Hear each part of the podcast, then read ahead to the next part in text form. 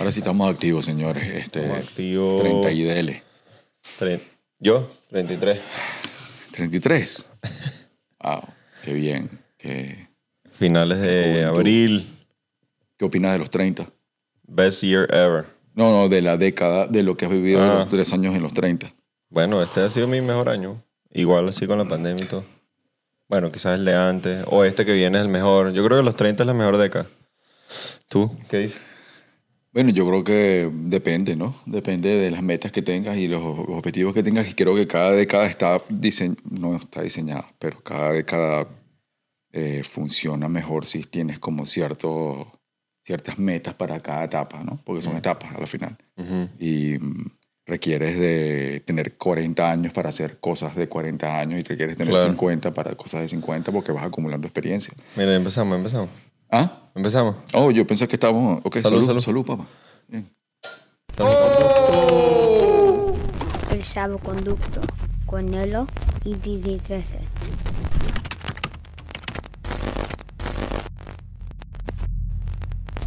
Ajá, ¿y cuál es una experiencia, cu- cuál es una experiencia que hay que tener los O sea, por ejemplo, a los 40, mucha gente dice que naces a los 40. En realidad, Eh. como que yo también creo que, bueno, es una manera de ver las cosas porque, ah, em, o, sea, cuando o sea, primero los primeros 10 años estás como que, nada, primero los próximos 10 años a los 20, ¿entiendes?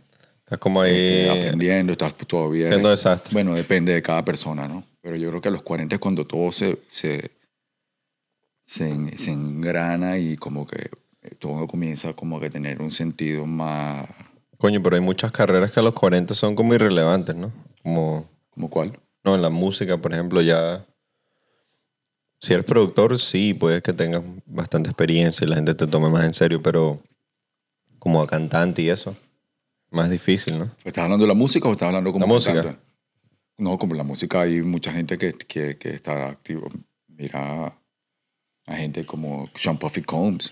Tiene Bueno. 50 y pico, 53 años y está haciendo canciones con Soy Lee. Pero eso, pero él empezó desde hace cuánto? Él empezó desde en el 92, Por eso. 91. Por eso, o sea, son trayectorias que a los 40 también como que depende, se pegan. Pero, depende, depende. pero la mayoría de los artistas en la música entre los 20 y los 30, ¿no? Mm. Ah, interesante. Como el peak. Interesante eso, porque eso Quizás los consumidores me son los interesa ese tema. Me interesa ese tema cuando haces peak en el rap. Y, por cierto, hoy estaba leyendo que admitieron, seleccionaron a Nas Ilmatic, el primer disco de Nas, 1993, si no me equivoco, a la Librería Nacional eh, del Congreso, a los archivos de la, de la librería, de la. Biblioteca Nacional del Congreso de aquí. O sea, es como, es algo muy, joya, una joya. muy importante. Nas ahora tiene casi, casi 50 años y mm, da charlas en Harvard. Y, Ah, o sea, claro. es un Nas distinto. Mucha gente, coño, el Nas en una rumba en el 92 ahí en Brooklyn o en Queens.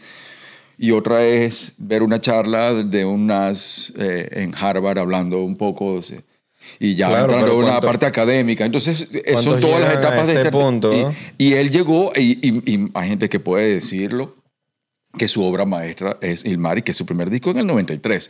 Tenía aproximadamente, si no me equivoco, habría que ver cuántos tenía cuando grabó Ilmari. Debe tener 17, Sí, 18 como años. 18 años. Pero Y ¿cuántos, entonces ese fue su peak, pues, peak de ok, Nas? O sea, pero- la mayoría se cae en el camino.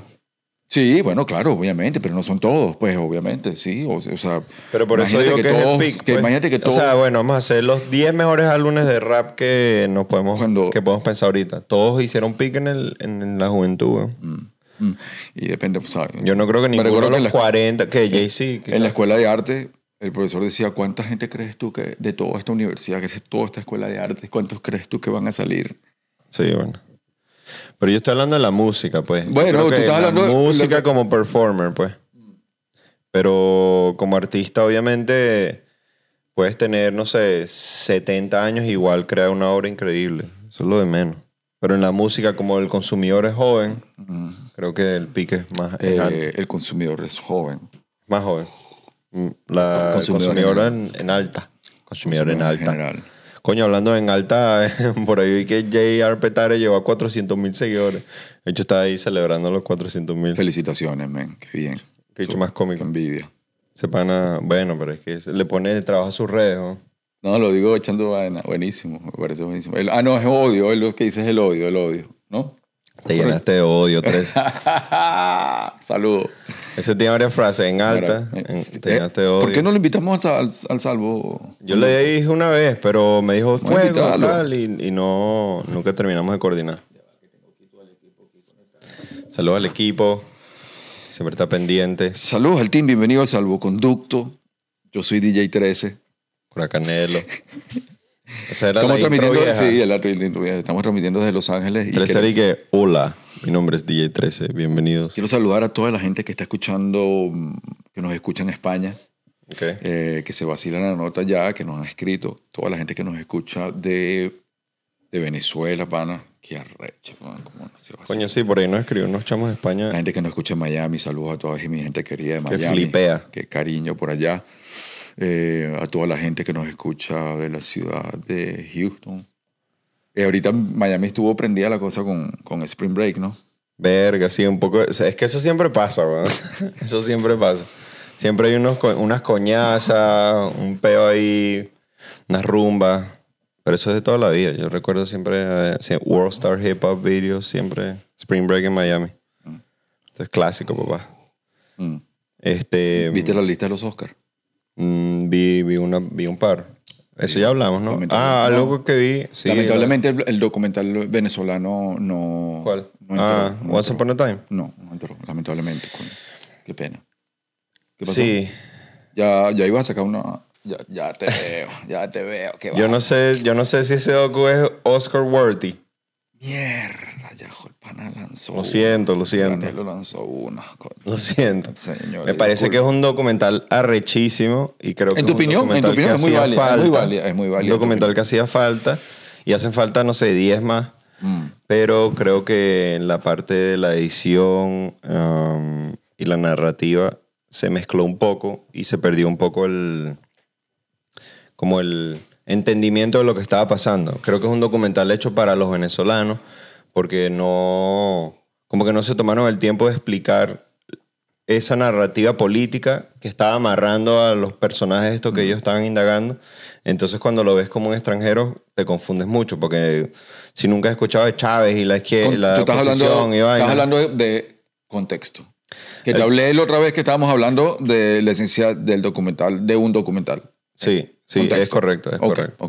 Es correcto. Sin contexto es muy difícil como entrar en el mundo del documental. Y sobre todo que no... Especialmente para un Oscar, pues, Sí, porque sí, tienes que tener todo el contexto del mundo. O no, o tienes que hacer lo Mm. opuesto. Tiene que ser una vaina muy interna donde no haya ningún contexto, pero ahí creo que quedaron como en el medio. Ah, Igual es un documental de muy, muy alto, como muy alta ejecución. Un saludo La a todos, cinematografía. la música. Soy pana del, música. di- del DP, de la directora. No, la Estuve ahí cuando la estrenaron. La música. Nascuy hizo la música. increíble. Increíble trabajo. Increíble trabajo. Pero, pero, coño, los que no es muy llegamos, alto. no llegamos a, a- a- no no hemos- no, o sea, hemos luchado para a esa lista de los Oscars y no, Venezuela no Sí. ha llegado. Sí. Es que, marico, estás compitiendo con todos los... Es que el, la Aparte competencia que internacional Sí. son todos los países. Pero ¿no te parece que a veces la- el ojo siempre está puesto hacia esos países mucho más que hacia, hacia, hacia Venezuela, que aparte de hacer Ah, que algo sí, de México. que se aparte de hacer algo de calidad, que obviamente hay que, hay que hacerlo, y de nivel, eh, el foco de la luz no está apuntando nunca hacia, oye, déjame ver el cine de Venezuela. No, no. ¿Sí o no? No, nunca, nunca ha estado, nunca ha estado. Entonces, es que no hemos... ¿Cómo, cómo hacemos hace- para hace- que el desde foco... hace poco hemos exportado buen cine. O sea, no somos una industria de cine vieja, como Argentina o ¿Te parece que- México. ¿Te parece? Sí. Como que Marico, en México, eh, la época de oro en los 50... increíble. Hasta Buñueles se fue para allá. Exacto, en España, ¿sabes? Son países que tienen generaciones de directores y de profesores, y imagínate, ¿sabes? Como que no es coincidencia que salgan estos Iñarito y Cuarón de la misma generación, después, como que, ¿sabes? Pueden ser los nietos de esa generación de oro, imagínate. Yeah, I feel you. Eh, ¿Qué te iba a decir? Dime. Eh, pero bueno, el año que viene vamos a los Oscars con mi película.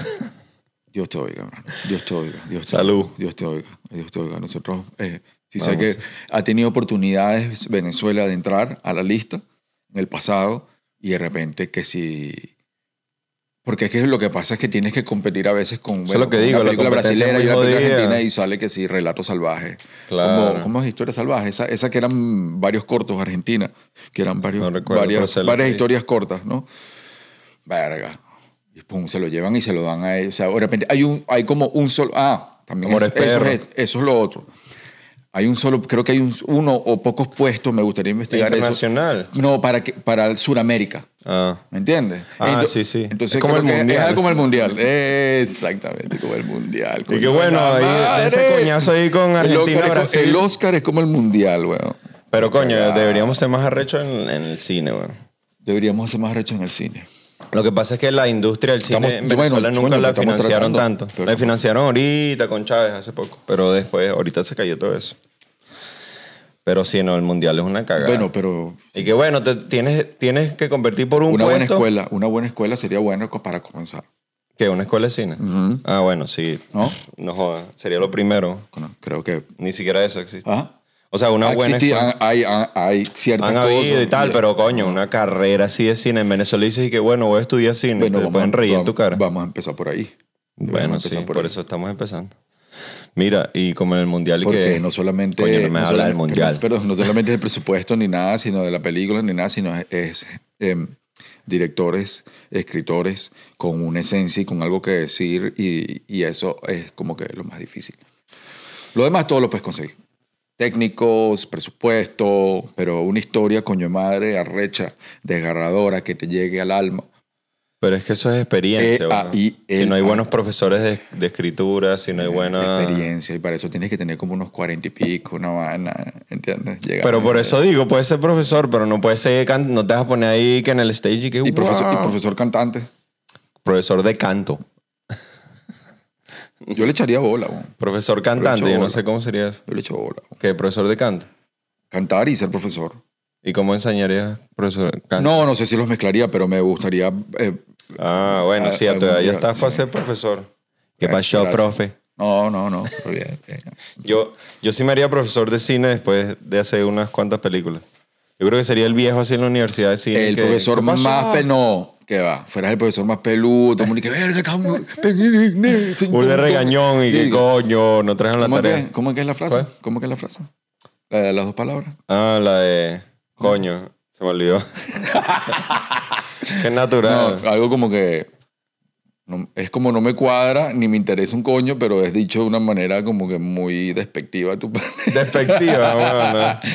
Cualquier vaina. Ah, cualquier vaina. Que cagada, cualquier vaina, chimbécil. Estamos viendo unos videos ahí que nos mandó nuestro productor Ítalo. Y uno y que, bueno, cualquier vaina. Canción, una canción que lleva, ¿cuánto? 30 millones de... No, no, ese no es cualquier vaina. Lo que me pareció, había otro, otro era cualquier vaina. ¿Qué Eso me parece interesante. ¿Cómo es que se llama el artista? Ayúdanos ahí, muchachos. Elegante. Elegante. Elegante, se llama algo de eso. Digo, no, ahorita- Eh, se llama El Dash Gante. Elegante. Coño, si yo escribía mi nombre antes, Elemento. La gente que, Marico, ¿por qué escribes Elemento? ¿Qué es lo que? Oye, no es un mensaje aquí, ya va. Ajá. Disculpa, pana, es que te... Coño, te he dicho nada, uno viene a La hacer gen- solo elegante y bizarrap. Elegante y bizarrap. Este, pero ¿qué? Llegó, en 30 llegó a 33 millones en una semana. Más que Bad Bunny. Bueno, no sé, si- ¿sí? Más que Bad Bunny. Hablan de... Coño, me parece arrechísimo. O sea, me- el trap argentino, y no sé si eso cae en el trap, porque tiene un estilo medio raro, pero sí, me imagino que es más o menos una mezcla ahí. Me parece interesante porque, por el acento, ¿no? Mm. como único en su área. Pero es, o sea, para nosotros creo que choca, ¿no? Como cuando escuchas esos ritmos de reggaetón con el acento argentino, pero creo que ya eso se ha vuelto una movida, ¿sabes? Y no, ya es como normal, pues, para el sur y creo que eso también se ha eh, mezclado bastante con España. Aquí también el rap, en, en- el público americano, yo creo que rechaza un poco el acento de rap inglés. Por eso es que Ah, gente claro. como Skepta de repente Sí. entra, pero muy poco, no sé. Creo que... No, pero eso es lo que digo, se crean industrias paralelas y ya, weón. Lo que, se va, lo que va a pasar es que se va a crear una industria urbana en el sur y punto, ¿sabes? Y ya algo- se está creando, eso tiene años. Ah, Quizás la referencia del acento, por ejemplo, el acento inglés Mm. de Inglaterra. Es una referencia a algo como que súper proper y súper académico. Y mezclarlo con calle que te Ah, ta, sí. Como que. A ver, eso es ¿Me quizás entiendes? lo que pasa, sí. Como el acento español en una canción de reggaetón, por lo menos. ¿Has escuchado, mm, has escuchado, te tenía esta pregunta, pana? Pero El- tiene estilo, me parece recha esa ¿Has canción. escuchado el madrileño? El madrileño Sí, de... se tan gana. Sí, la canción. El disco, Ah, ese llama así el disco, ¿no? lo- ¿Es nuevo? sí. No lo he escuchado. He escuchado un par de canciones, las que sacó, pues, como los hits. Eh, yo lo escuché una vez. Mm, está, está interesante la producción, está súper... Es como una especie de, no sé, lo vi, bueno, la, el, Escuché un par de la vainas, primera sí. escuchada era como una especie de Kanye, Kanye español con toques de Drake y, y una buena, buena música, buenas líricas. Eh, pero mucha gente está vuelto loco con el disco. Sí. Sí, Bueno, es que el chamo ya tiene... Ya él es mucha un gente loco con el disco. No es, no es mi estilo. No, tampoco. pero me lo vacilé. Me lo vacilé. Quería preguntarte a ti a ver qué te parecía, porque su trabajo. La verdad no he indagado impe- tanto para decir como que, bueno, este- me vacilo este pana. Pero yo me vacilo a él como artista, me Por vacilo eso. su forma de pensar, Y su, est- la estética de la su estética, trabajo. los videos, weón. El, el director de su trabajo es director de cine. No recuerdo cómo se llama, Santiago, Samuel, algo con eso. Eh, Mm. Estuvo aquí en LA todo un tiempo, el director. Y ellos graban con 16 milímetros, 35. Tienen una estética bien fina. Mm. Me parece que ah, es- puedo decir que son hasta los mejores videos ahorita de esa parte del, del género. Mira, vi la película que me habías dicho la otra vez. ¿Cuál, hermano? Dímelo. Nomad. Nomadland. ¿No Nomad. viste? Está, está Nomad nominada. o Nomadland. Está nominada también. Está sí. nominada. Marico, me da nada más chance para ver una película a la semana. Oh, pero esa no era la que yo te había dicho que vi. ¿Esa era? Bueno, Pues una, ¿no? varias, sí, pero hubiera preferido. ¿Cuál? visto ¿La de otra. ¿Ah? La de Biggie. La de Biggie no la he podido ver. Sí, no, no entiendo cuánto estás esperando para ver la de Biggie. Marico, es que O sea, o sea, yo, la, o sea, yo tengo las horas contadas que- del día. Yo salgo de aquí, voy a editar, después está, No, saco no, mango, no, está bien. como. no, no, no, todos, todos, todos, todos. No, no. Todos, todos, todos están como Horario todo el día. heavy, son. El día, la vibra, estás viviendo el presente. Son tus victorias. Ahorita una victoria que o sea, pero es soltar que cómo no vas a querer, video. cómo no te va a dar curiosi- solamente curiosi- curiosidad. Un Es que quiero verlo tranquilo, quiero verlo sentado, tranquilo, sin nada, en la- ¿sabes? Como sin estar pensando en Ay, tal Dios vaina. Eso es a los 50, marico, que te puedes sentar a ver un Es documental correcto, al día, es ¿no? correcto, es correcto. Yo no tengo tiempo para eso. Voy a ver el documental de Christopher Wallace. Don Christopher Wallace. Don Tú eres mi- Christoph. t- Tiene mi edad. Es más, es más ¿Sí? Biggie es un año mayor que yo y Tupac es un año mayor que yo. Creo que soy del mismo año de mm, Eminem, si no me equivoco. Mismo año de Cristo. Estás ahorita, ¿no? Sí. Estás gozando, ¿no? Mira. ¿Qué más nos mandaron los muchachos por ahí? ¿Quién? Te felicito. Coño, ¿sabes quién no sé Te yo? felicito por tu, por tu logro, por ¿Cuál? tu logro y tu trabajo. Bueno, por bueno. cierto. Ya la Te semana que todos viene los espero. episodios. Gracias, bro, gracias. Un ladrillo a la Ash. Coño, hay otra bomba que vamos a soltar pronto, pero no la puedo anunciar, que la dije. ¿Qué? Este, ¿Una película? No, un video. Un video de música que hice hace un tiempo con un amigo. Mm. Una vaina bien fina. Ah, pero no es que no Está bien orgulloso.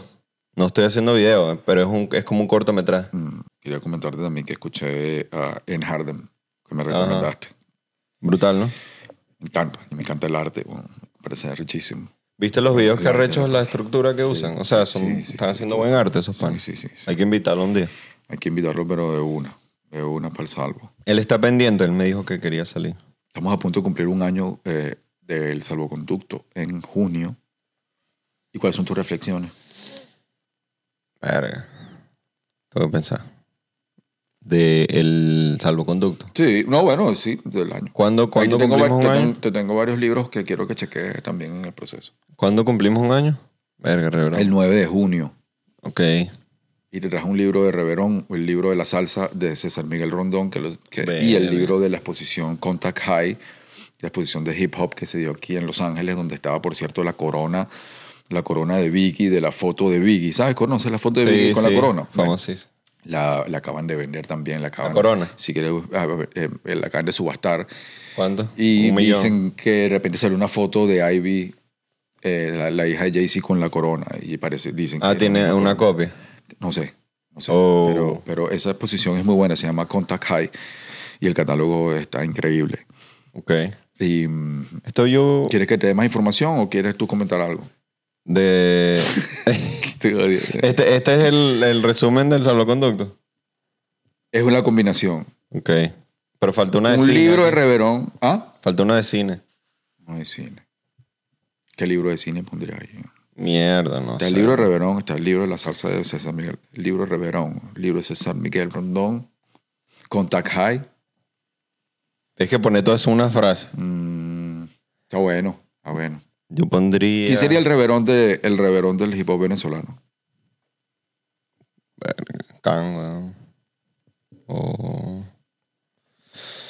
¿Quién sería el reverón del hip hop venezolano? Es que Es una buena como- pregunta, ¿no? Sí. ¿Y el Soto?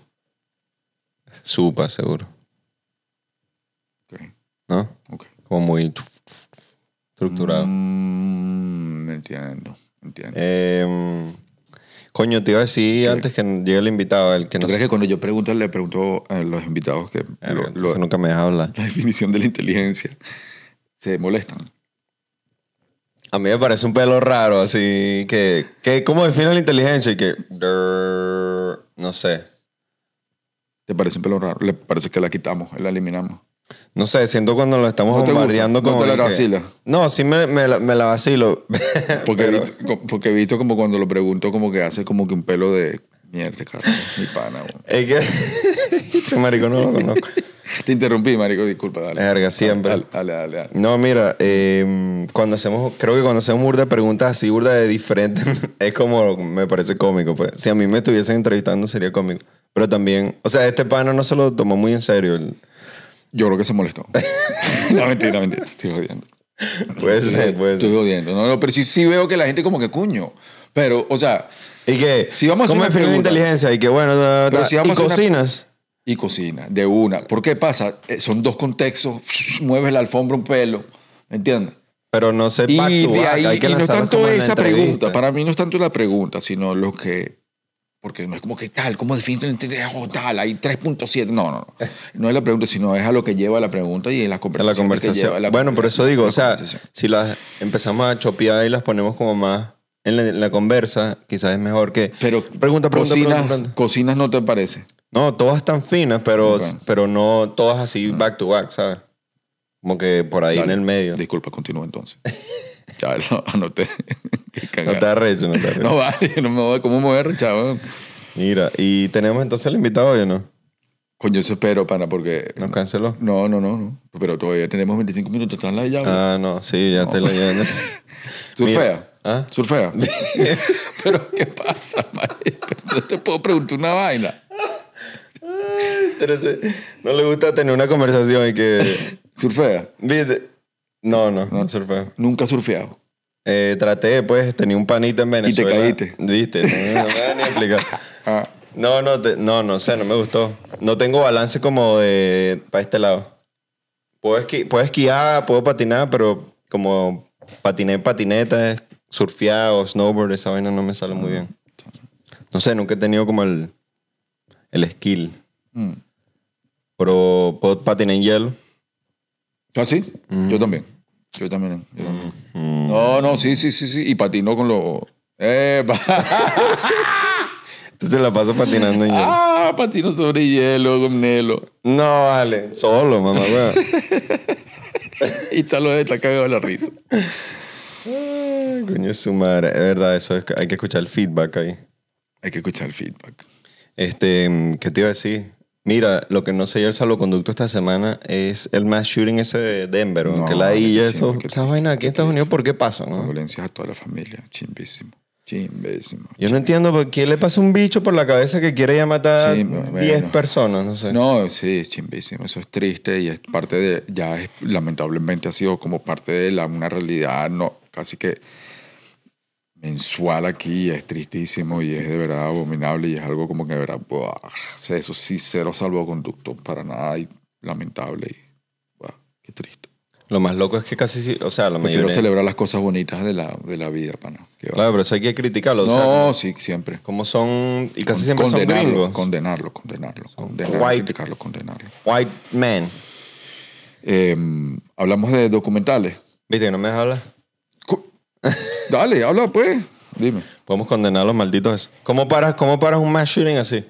No, eso yo no sé. No, eso no, no es mi, eso no es mi, mi área. Bueno, de- pero de- podemos indagar. ¿Dónde está Drew para que nos haga un screen girl? No, bueno, no sé. Me imagino que tendrá ocio mucho que ver con eso. Una edad. Es un peo mental, peo mental. Ah, Peo Inmadu- mental. Inmadurez, que, que no, quizás gente que se siente, como dicen, franchise, ¿cómo se dice eso? Sí, como abandonado. Abandonada.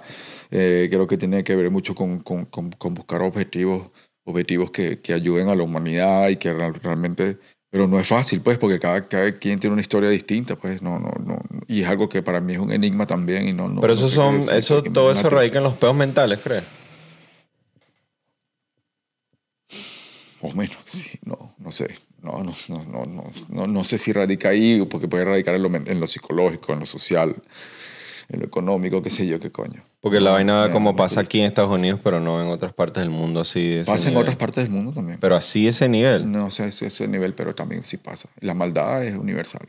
Bueno, claro, la maldad, maldad pues, es pero no es lo mismo que, o sea, aquí entra un centro comercial y mata a 10 Sí, personas que, Qué pesadilla. O sea, en Venezuela te roban y te matan. Pero, o sea, es igual de maldad, pero es diferente, ¿no? Mm, No sé, mm. digo yo. Creo que aquí es un problema de eh, salud mental mezclado con control de armas. Porque aquí venden como esas armas como automáticas y no sé qué vaina y creo que eso... Lo que pasa es que el control, lo- cuando hablan de control, de control mental o de estado mental o de salud mental, eh, lo hacen muchas veces como para enmascarar otras cosas y para meterlo. ¿Me Ah, entiendes? bueno, Entonces, claro. Por eso es que me parece que es, una- es delicado hablar de eso. Bueno, pero es importante. pero me parece que. Don't be sí. afraid. No, no, I'm not afraid. no, not afraid. Me parece como que, que eh, tiene tantas cosas ahorita y ahorita y como que... Lo que sí te puedo decir es que nunca había, se había visto tanta división. Mm. Eso sí te puedo decir. Pero que... en- Y eso no solamente inte- en, en todo el mundo, sino en el mundo entero, sino también aquí y mucho, mucho, mucho. eh, nunca había visto algo tan dividido sí, entre un lado y otro, ¿no? Y lo, y, no- y lo peor es que ¿Te todo... opiniones o algo así? Mm, en todo, en todo, en todo, todo. lucha. Pero el mundo siempre si no está eres una dividido Si no eres una cosa, eres la otra. ¿Entiendes? No hay, y eso no era antes así.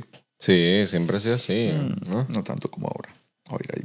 Marico, si, si la, guerra, la primera y segunda guerra mundial fueron casi que Ah, bueno, eso. bueno, de lo que yo, bueno, de lo que yo he vivido. Ok. De lo que yo he vivido. Bueno, de lo que sí. yo he vivido. Solamente hablo de eso. Sí, bueno, en los 90 quizás estuvo un poco más, un poco menos estricto con eso, pero marico, la guerra, Y- la soviética, sí, la sí, Unión Soviética contra el... Hay una falla en la casa, debe haber alguna falla en el hogar, alguna falla entre los de los padres, de, de, de, de mantener a tus chamos on check y mantener estas situaciones on check, sobre todo si, no sé, no sé, qué sé yo, si son las familias, si es, si es lo Ah, no, sí, lo que, lo que hay sí es una pérdida de valores. Eh, hay como una pérdida de com- valores. común, por decir algo, eso sí. Pérdida de, de valores y principios morales. Y qué tan importantes son los principios y los valores morales a la hora de, de actuar y de ser arte y, o, a la hora de definirte como persona. O si eso debería estar inculcado en, los- en las Que escuelas. eso no lo enseña. En la- eh, eso es a lo que me refiero.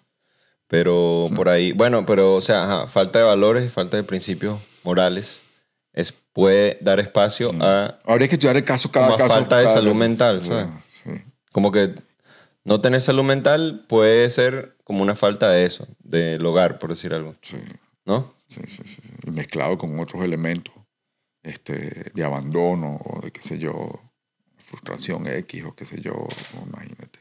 Bueno, pero ese es el que no se lleva el salvoconducto. El que se lleva el salvoconducto es eh, estos asilos que le dieron a los venezolanos en Estados Unidos y en Colombia. Que increíble, que pueden extender como una situación legal en Colombia por 10 años para los venezolanos. Eh, para un millón de venezolanos ahorita. Qué bueno. Un millón, weón. Eso ¿Sabes lo que sí, es un millón de sí, ¿verdad? migrantes? Eso sí es una ayuda. Eso sí es una ayuda importante. Y creo que aquí serían como 300 mil venezolanos eh, con una situación legal por 18 meses. Esperemos que eso se extienda. Pero Mm. bueno, yo tengo varios panas que caen ahí en ese, ese espacio legal. ¿Qué otra cosa se lleva al salvoconducto?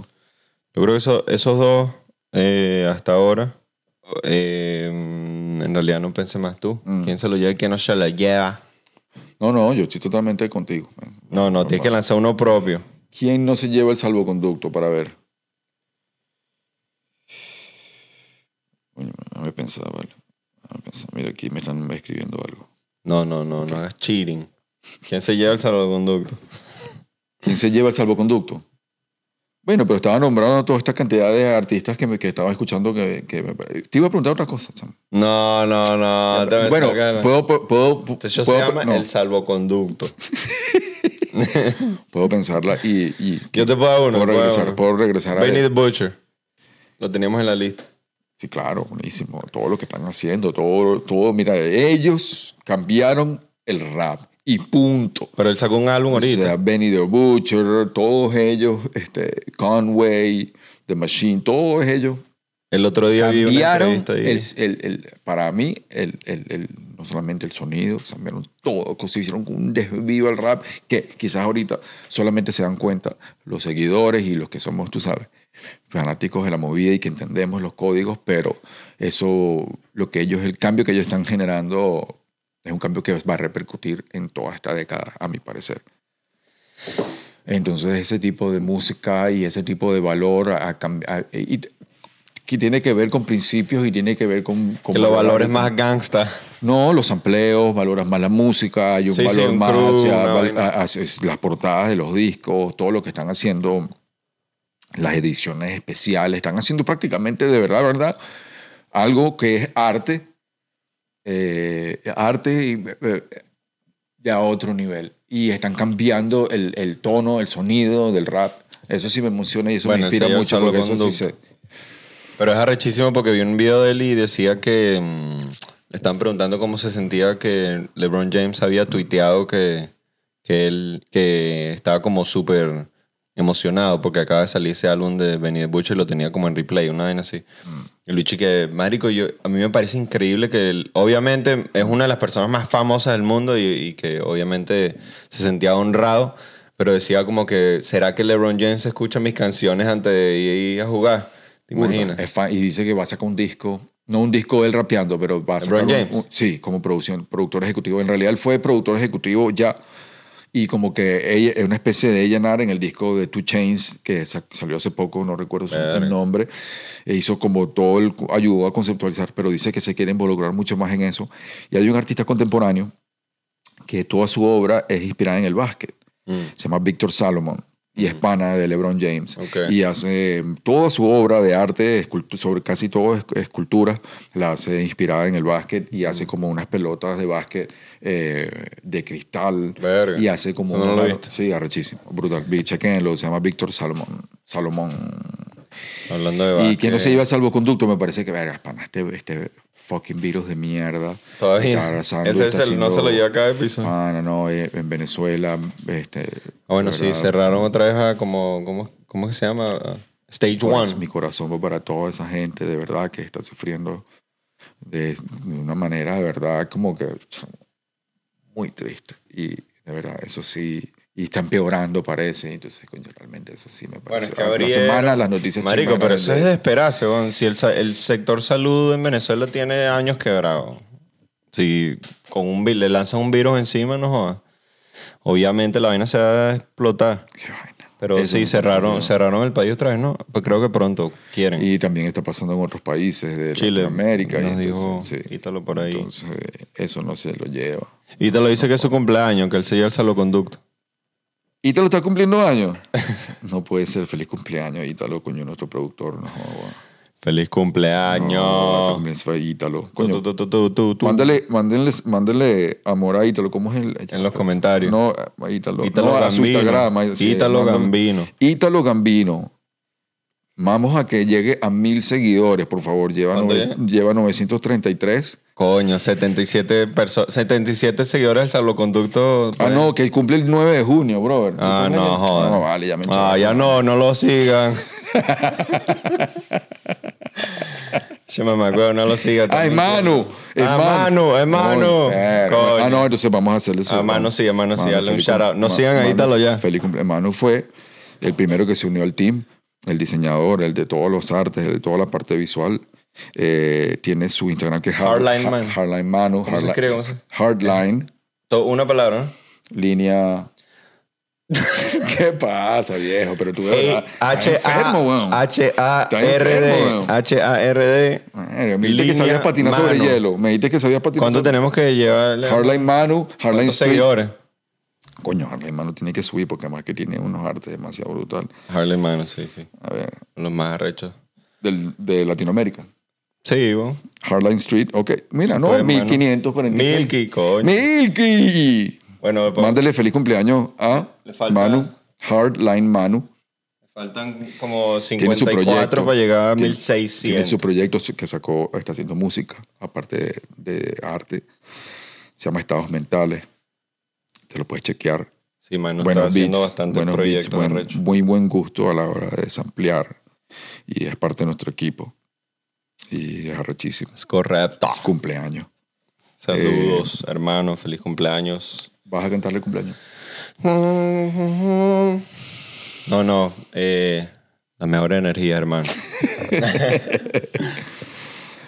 Todos los deseos. Ok. Cántale un cumpleaños ahí sobre- en la corte, estado. No, no, ya sabe que yo le mandé su feliz cumpleaños y mándele, por favor, coño, síganlo y vean su arte y vean su- escuchen su música, pana. Escuchen su música. Delivery, Delivery Guys. Correcto, ¿no? ¿Qué vas a decir? ¿Cuántos años está cumpliendo, mano? pana? ¿Cuántos años?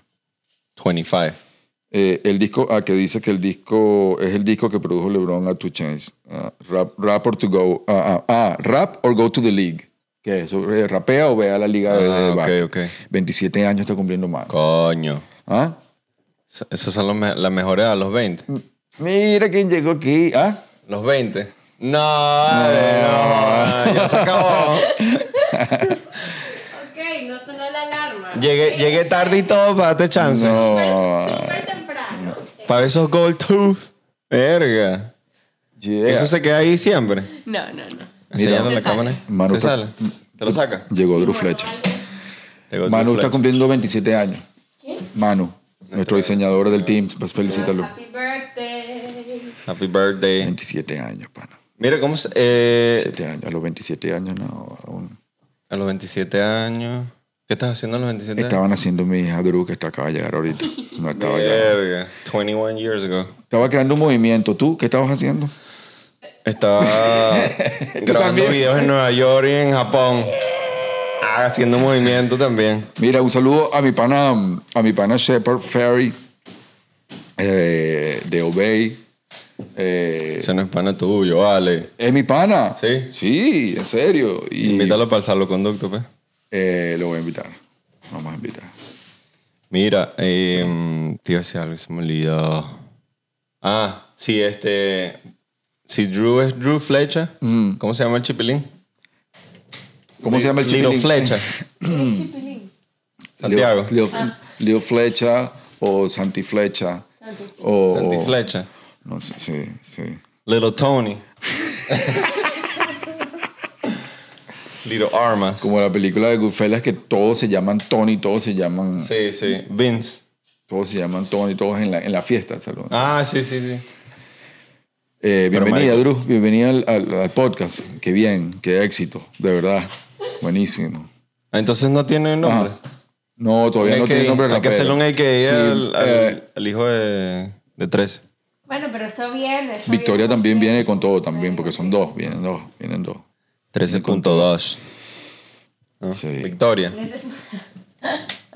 ¿A quién más le va a mandar un saludo? Knox. ¿A quién más le va a mandar un saludo? Aproveche y manda los saludos ahorita. Bueno, le quiero mandar un saludo a mi mamá que me está viendo por acá.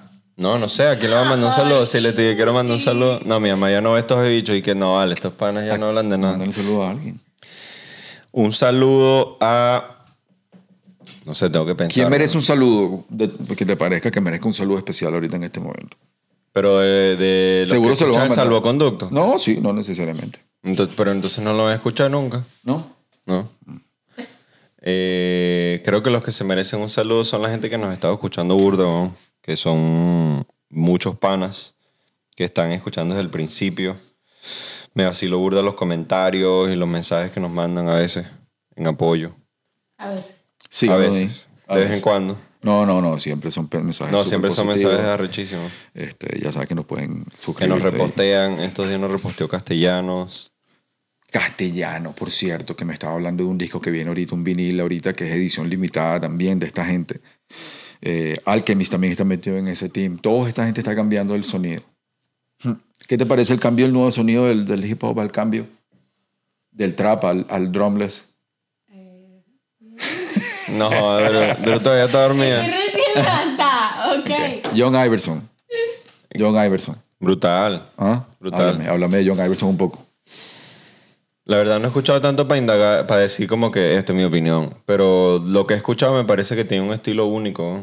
Se maneja, o sea, es como esa gente que, que, que quiere hacer su estilo y ya, bueno, eso se respeta. ¿sabes? Yo creo que independientemente del- de la industria se respeta. Ah, por aquí también nos mandaron un video de J Balvin. El de eh, Medellín. Que quería el de comentar. Medellín, todo vestido de negro. Ajá. Ok. Dímelo, coméntame. Quería comentar, no solo en el video, pero en, Saludo eso- en ese proyecto. Mm. Pareciera que, o sea, yo siento que ese pana, o sea, este video lo hizo como de una forma muy underground, por decir casera, ¿sabes? Y se ve, se ve que regresó un poco más al origen y, y dejó de invertir, o sea, no, no este video por lo menos no compite con el álbum anterior, es otro, otro estilo. El álbum anterior, casi que todos los videos los hizo Colin Telly, que, marico, es el mejor director de Estados Unidos en esa parte de audiovisual, para mí. Y todos los videos se ve que un budget, no sé, debe haber invertido de 100 mil dólares para arriba por, por video. Y se ve que esto fue, aunque quizás más o menos el mismo presupuesto, lo hicieron de una forma muy independiente. Y creo que él está decidiendo acercarse más a ese root, ¿no? De, la una- industria. Tengo una pregunta. ¿Es el primer video que hace en el hood de Medellín? No creo, no creo. No creo. Pero con este estilo sí. A ver, para, para ver. Ha hecho videos antes en el hood porque yo creo que quizás era también como, ¿sabes? Como hay una cantidad de raperos que van a Medellín simplemente a grabar el video porque está en Medellín. No, pero ¿me él vive en Medellín. Pero déjame, ¿ves? Entonces me Viste. a mí. Viste que la es es tuya también. Entonces, muy seguro mucha gente le dijo, coño, si tú eres de Medellín, ¿por qué tú no has hecho un video del, con, ¿sabes? No, pero yo sé que él pasa full por ahí. Y No. Él, él pasa full No, por yo ahí, sé que sí, yo sé que sí, pero no estaba en su obra, no estaba en su obra esta, em, de que él es, de, él es el que es de ahí. Los demás raperos pueden ir a hacer videos en Medellín. No, sí está, marico. Sí está. Sí, ¿En sí. cuál? Que él es de ahí, de Medellín. Ese dicho lo, hace, lo representa demasiado. No, ah, su no, obra en visual. video, sí, en No, yo creo que hay unos viejos, hay unos viejos, pero... Porque los del disco de antes son como en estudio, no, son, no hay ninguna Sí, la referencia. es que esa es una vaina típica de reggaetón, pero hasta Él que... estaba viviendo en Medellín en un- por un Al micrófono. Él no estaba viviendo en Medellín por un momento. Él... Sí, él vive en Ay, Medellín. yo, yo tengo un medio... O sea, ¿tú medio crees entonces que hay como un cambio? Esto es, este es el sencillo del disco nuevo entonces. No sé si es el sencillo, pero lo que vi de eso y lo que he visto en las redes, que él está como en Nueva York y vaina, está como... Más- Hace un video en el metro, no sé qué vaina. está, que fue está grabado. bajándole un poco al, a esa industria de high, como... High production que tenía. Pero yo creo... Castilla, Castilla Medellín, que fue grabado en su barrio natal, donde Ah, su bueno, barrio natal. Yo creo que este video Sí. lo hizo como una respuesta al video que hizo Maluma en Medellín, No lo he que lo dirigió nuestro invitado Alex Ulises Yaca López, eh, junto con 36 grados, que les quedó increíble. Este, y eso fue- también fue una producción así como de Medellín. Mm. Creo que eso abrió la puerta pues a la conversación ahí seguramente a J Balvin así como que mierda. La industria... O sea, ¿a dónde vas cuando llegaste a lo más alto en la producción? No puedes seguir haciendo ese estilo, ¿sabes? Y en tu opinión, Colin Tiley, ¿por qué es el mejor? Verga, yo creo que Colin Tilly es el mejor. Tilly, perdón, Tilly, yo que. Colin Yo creo que es el mejor porque ha logrado eh, siempre innovar con sus videos. Nunca. Dime un video de referencia que no sé, que yo conozca. nuevo o viejo. No sé, de, que tú digas este video de... Bueno, te puedo decir varios en Como un- te puedo decir de Spike varios- Jones, de Spike Jones, el de, el de Jay con, con Kanye West con la bandera y el carro sin las puertas. Este, Colin Tilly, bueno, estos últimos de J Balvin tienen unos muy buenos.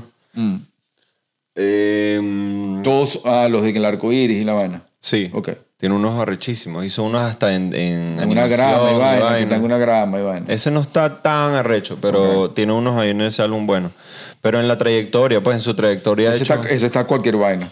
No es cualquier vaina, no, oh, no, no. coño. que- Porque que tenemos una buena nueva clasificación de Nelo que es... No, no es cualquier vaina, no, no, no. Cualquier vaina. Que esa vaina jode cualquiera. No, no, no. Ok, entonces no es. ese pana no lo puedo joder. Ok. Porque yo sé cómo se mueve. Pero tiene unos que sí, a Tiger le hizo unos videos brutales. Ok. Hizo unos de. O sea, back in the day hizo uno de eh, Chris Brown con Buster Rhymes, al que están como. um, ¿cómo es, ¿cómo es que se llama esa canción? No, joder, nuestra Screen Woman. Déjala que se levante. que- Bueno, en X, busquen Colin Telly. Pero el bicho siempre ha logrado como evolucionar, pues, y ahorita tiene una compañía que es de él, y entonces contrata solo a sus panas. Mm, Me parece que es un pionero, pues, en la parte audiovisual. Mm. Y, y se metió en el mercado latino seguramente porque vio ahí, no la cantidad de dinero que se mueve. Ajá, look at me now. También el trabajo de Este es uno de los videos que lo explotó a él. Daniel Durán también, que ha venido trabajando también y que ha logrado, tiene sus éxitos y sus logros también. Un saludo para él. Saludos. Venezolano. Venezolano, compañero. ¿Quién más? ¿Quién es- ¿Cuál es tu director de Coño, video le- favorito? ahorita, ahorita, Sí, video de música. sí, claro. Coño, eh, ahorita mi director, para ver, video de música favorito, creo que es Ronnie, Mm, eh, un pana venezolano que está en Medellín. mm. Es un chamo, está, tiene varios años dándole, pero me parece que es un chamo que está cuidando mucho la estética. Así que un saludo para Ronnie. Este, el Instagram de Ronnie es, ya te voy a decir. ¿Te ¿No recuerda? habrá hecho el de, el de, el de, ¿cómo se llama? Bad Girls. El que te gusta a ti también. Ese es uno de mis videos favoritos. Ese es buenísimo. Bad Girls de MIA. Ah, ese lo hizo. Eh, bueno, Oh sí, Roman God. Gravaz. Roman Gravaz es uno de mis directores favoritos. Lo que pasa es que no ha hecho vainas en un tiempo, pues él está, creo que ya se movió al cine. Pero, vean, chamo, ese video. Marico, Roman Ese Gravaz, todos los videos Háblame de ese- Roman Gravaz ok, buenísimo, son arrechísimos. ¿De Todos. dónde es él? Él es francés. Pero ya, le quiero hacer un shout out a Ronnie. El Instagram de Ronnie es I-R-O-N-N-Y, I Ronnie, Javier con Z, X-A-B-I-E-R. Es un director venezolano, es un chamo venezolano. Se mudó a Me- a Medellín hace unos años y ahora trabaja con 36 grados, uno de los directores de 36 grados. Y sé que es alguien que también ha estado como, eh, como siguiendo mi carrera porque muchas de las referencias que usa ahora de otros directores son referencias que yo tenía hace miles de años. Y, y- Códigos ahí que son los... Códigos, sí, códigos que se manejan en el, en el área y creo que yo ahorita apostaría por ese chamo como uno de los directores emergentes de Latinoamérica si sigue con esa trayectoria.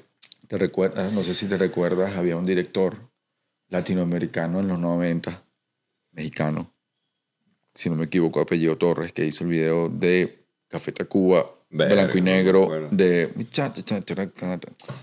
Ahí sí me ponchaste. ¿Te ponché? No puede ser, mi pana. Ahí sí me ponchaste. Vamos a ver qué dice Ítalo. Mi, mi referencia, mi referencia de Ya videos de música de Latinoamérica nunca eran los directores latinos. Ya te voy a decir. Creo que no habían, excepto, Se llama José algo Torres o algo así. ¿Sabes qué? O sea, uno... estos son tipos que a en decir, los mira, 90, ok, en los 90 ok, estaban ok. haciendo... Te voy a decir en, en los 90 y en los 2000 cuáles eran los videos de música en Latinoamérica que más me impactaron. Ujú, Esta es una buena. ujú, Guajira. ujú. ¿Quién hizo Guajira? Chilanga Banda. Ah, ok, ok. Chilanga Banda. Sí sé quién es, dime, pero pero no me Guajira. impactó. Mm. ¿No te impactó? No, no. O sea, no es alguien que yo diría como que, boom, este pana, no sé, aprendí muchísimo de No él. está el director, weón. No sale el director. en ¿Quién la hizo vaina. Guajira? Mira, No, pero es que esas vainas de no YouTube. pusieron al director. Es que no, por contrato, por lo general no necesitan poner. Por eso es que los directores ponen como su nombre en el video. Porque eso por contrato no es, no es tan Un difícil. clásico eso. Ajá, ¿Quién dime. hizo Guajira? ¿Quién hizo Guajira? Eh, Gu- Guajira. Ah, eh, el video de Vagos y Maleantes. Jonathan Jakubowicz, el director de Secuestro Express. Ese video cuando yo lo vi, cuando, no sé, tendría 15 años, me pareció increíble. En los 90, ya te voy a decir. Ese eh, video fue. Orillas, de ese video. Orillas, weón, tenía unos videos en los 90 que eran increíbles. O sea, mostrando Cuba, eso era seguramente grabado en 16 milímetros.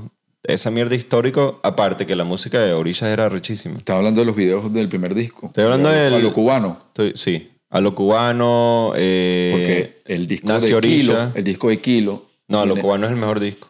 No, sí, yo sé.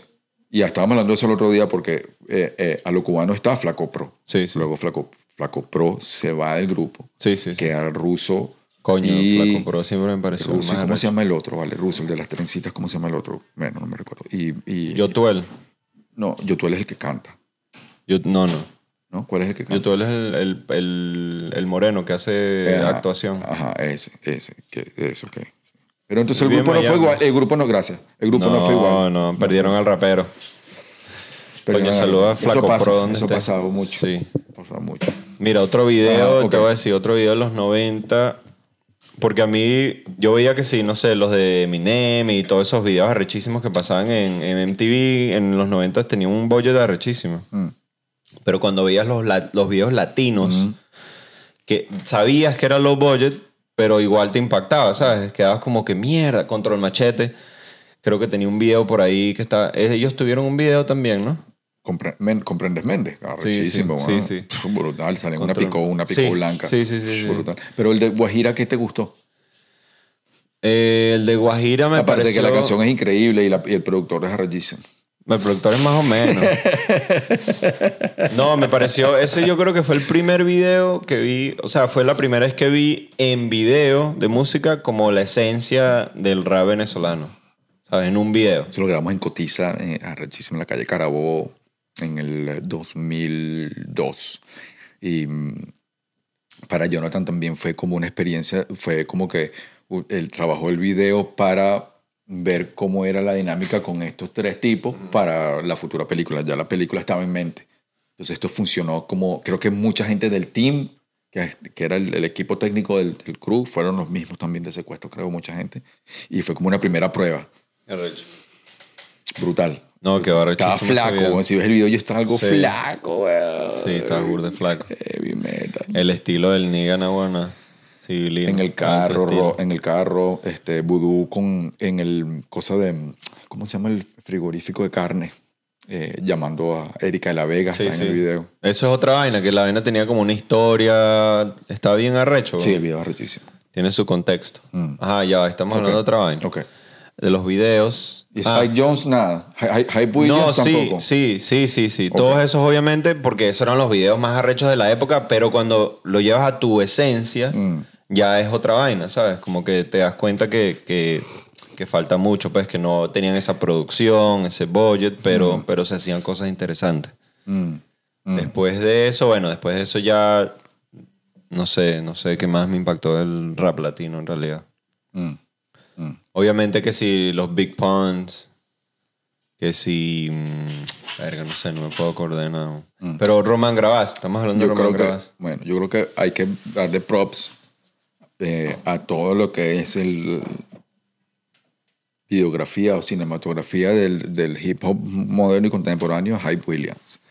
Eh, Hype Williams fue como que el primero que logró pasar a crear una estética dentro del hip hop que era como que fue el primero, como que la primera referencia en los videos de rap era Hype Williams. Todos los videos de Hype Williams son de alguna manera conceptual y elevaban el rap a otro nivel.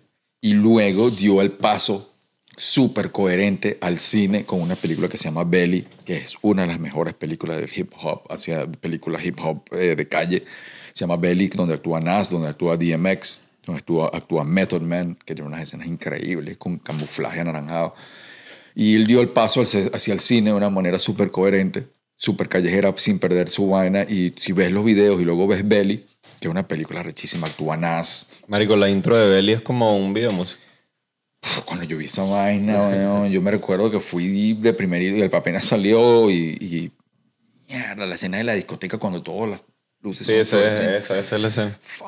Esa es la intro. Bueno, Eh, ese para mí, coño, tengo que decir que Hype Williams transformó la jugada. La película es arrechísima. La Al igual que estética y Spike la Jones lo hizo con la música alternativa. La estructura y la estética de la película es arrecha, pero la narrativa de la película es como... mm, Le falta un pelín, weón. Pero igual es... Obviamente es una película histórica y sabemos todo el peso de la vaina. ¿Sabes qué? Tengo que volver a ver. Pero en la no la película de hip hop yo diría... O sea, yo me vacilo más, no sé, Juice.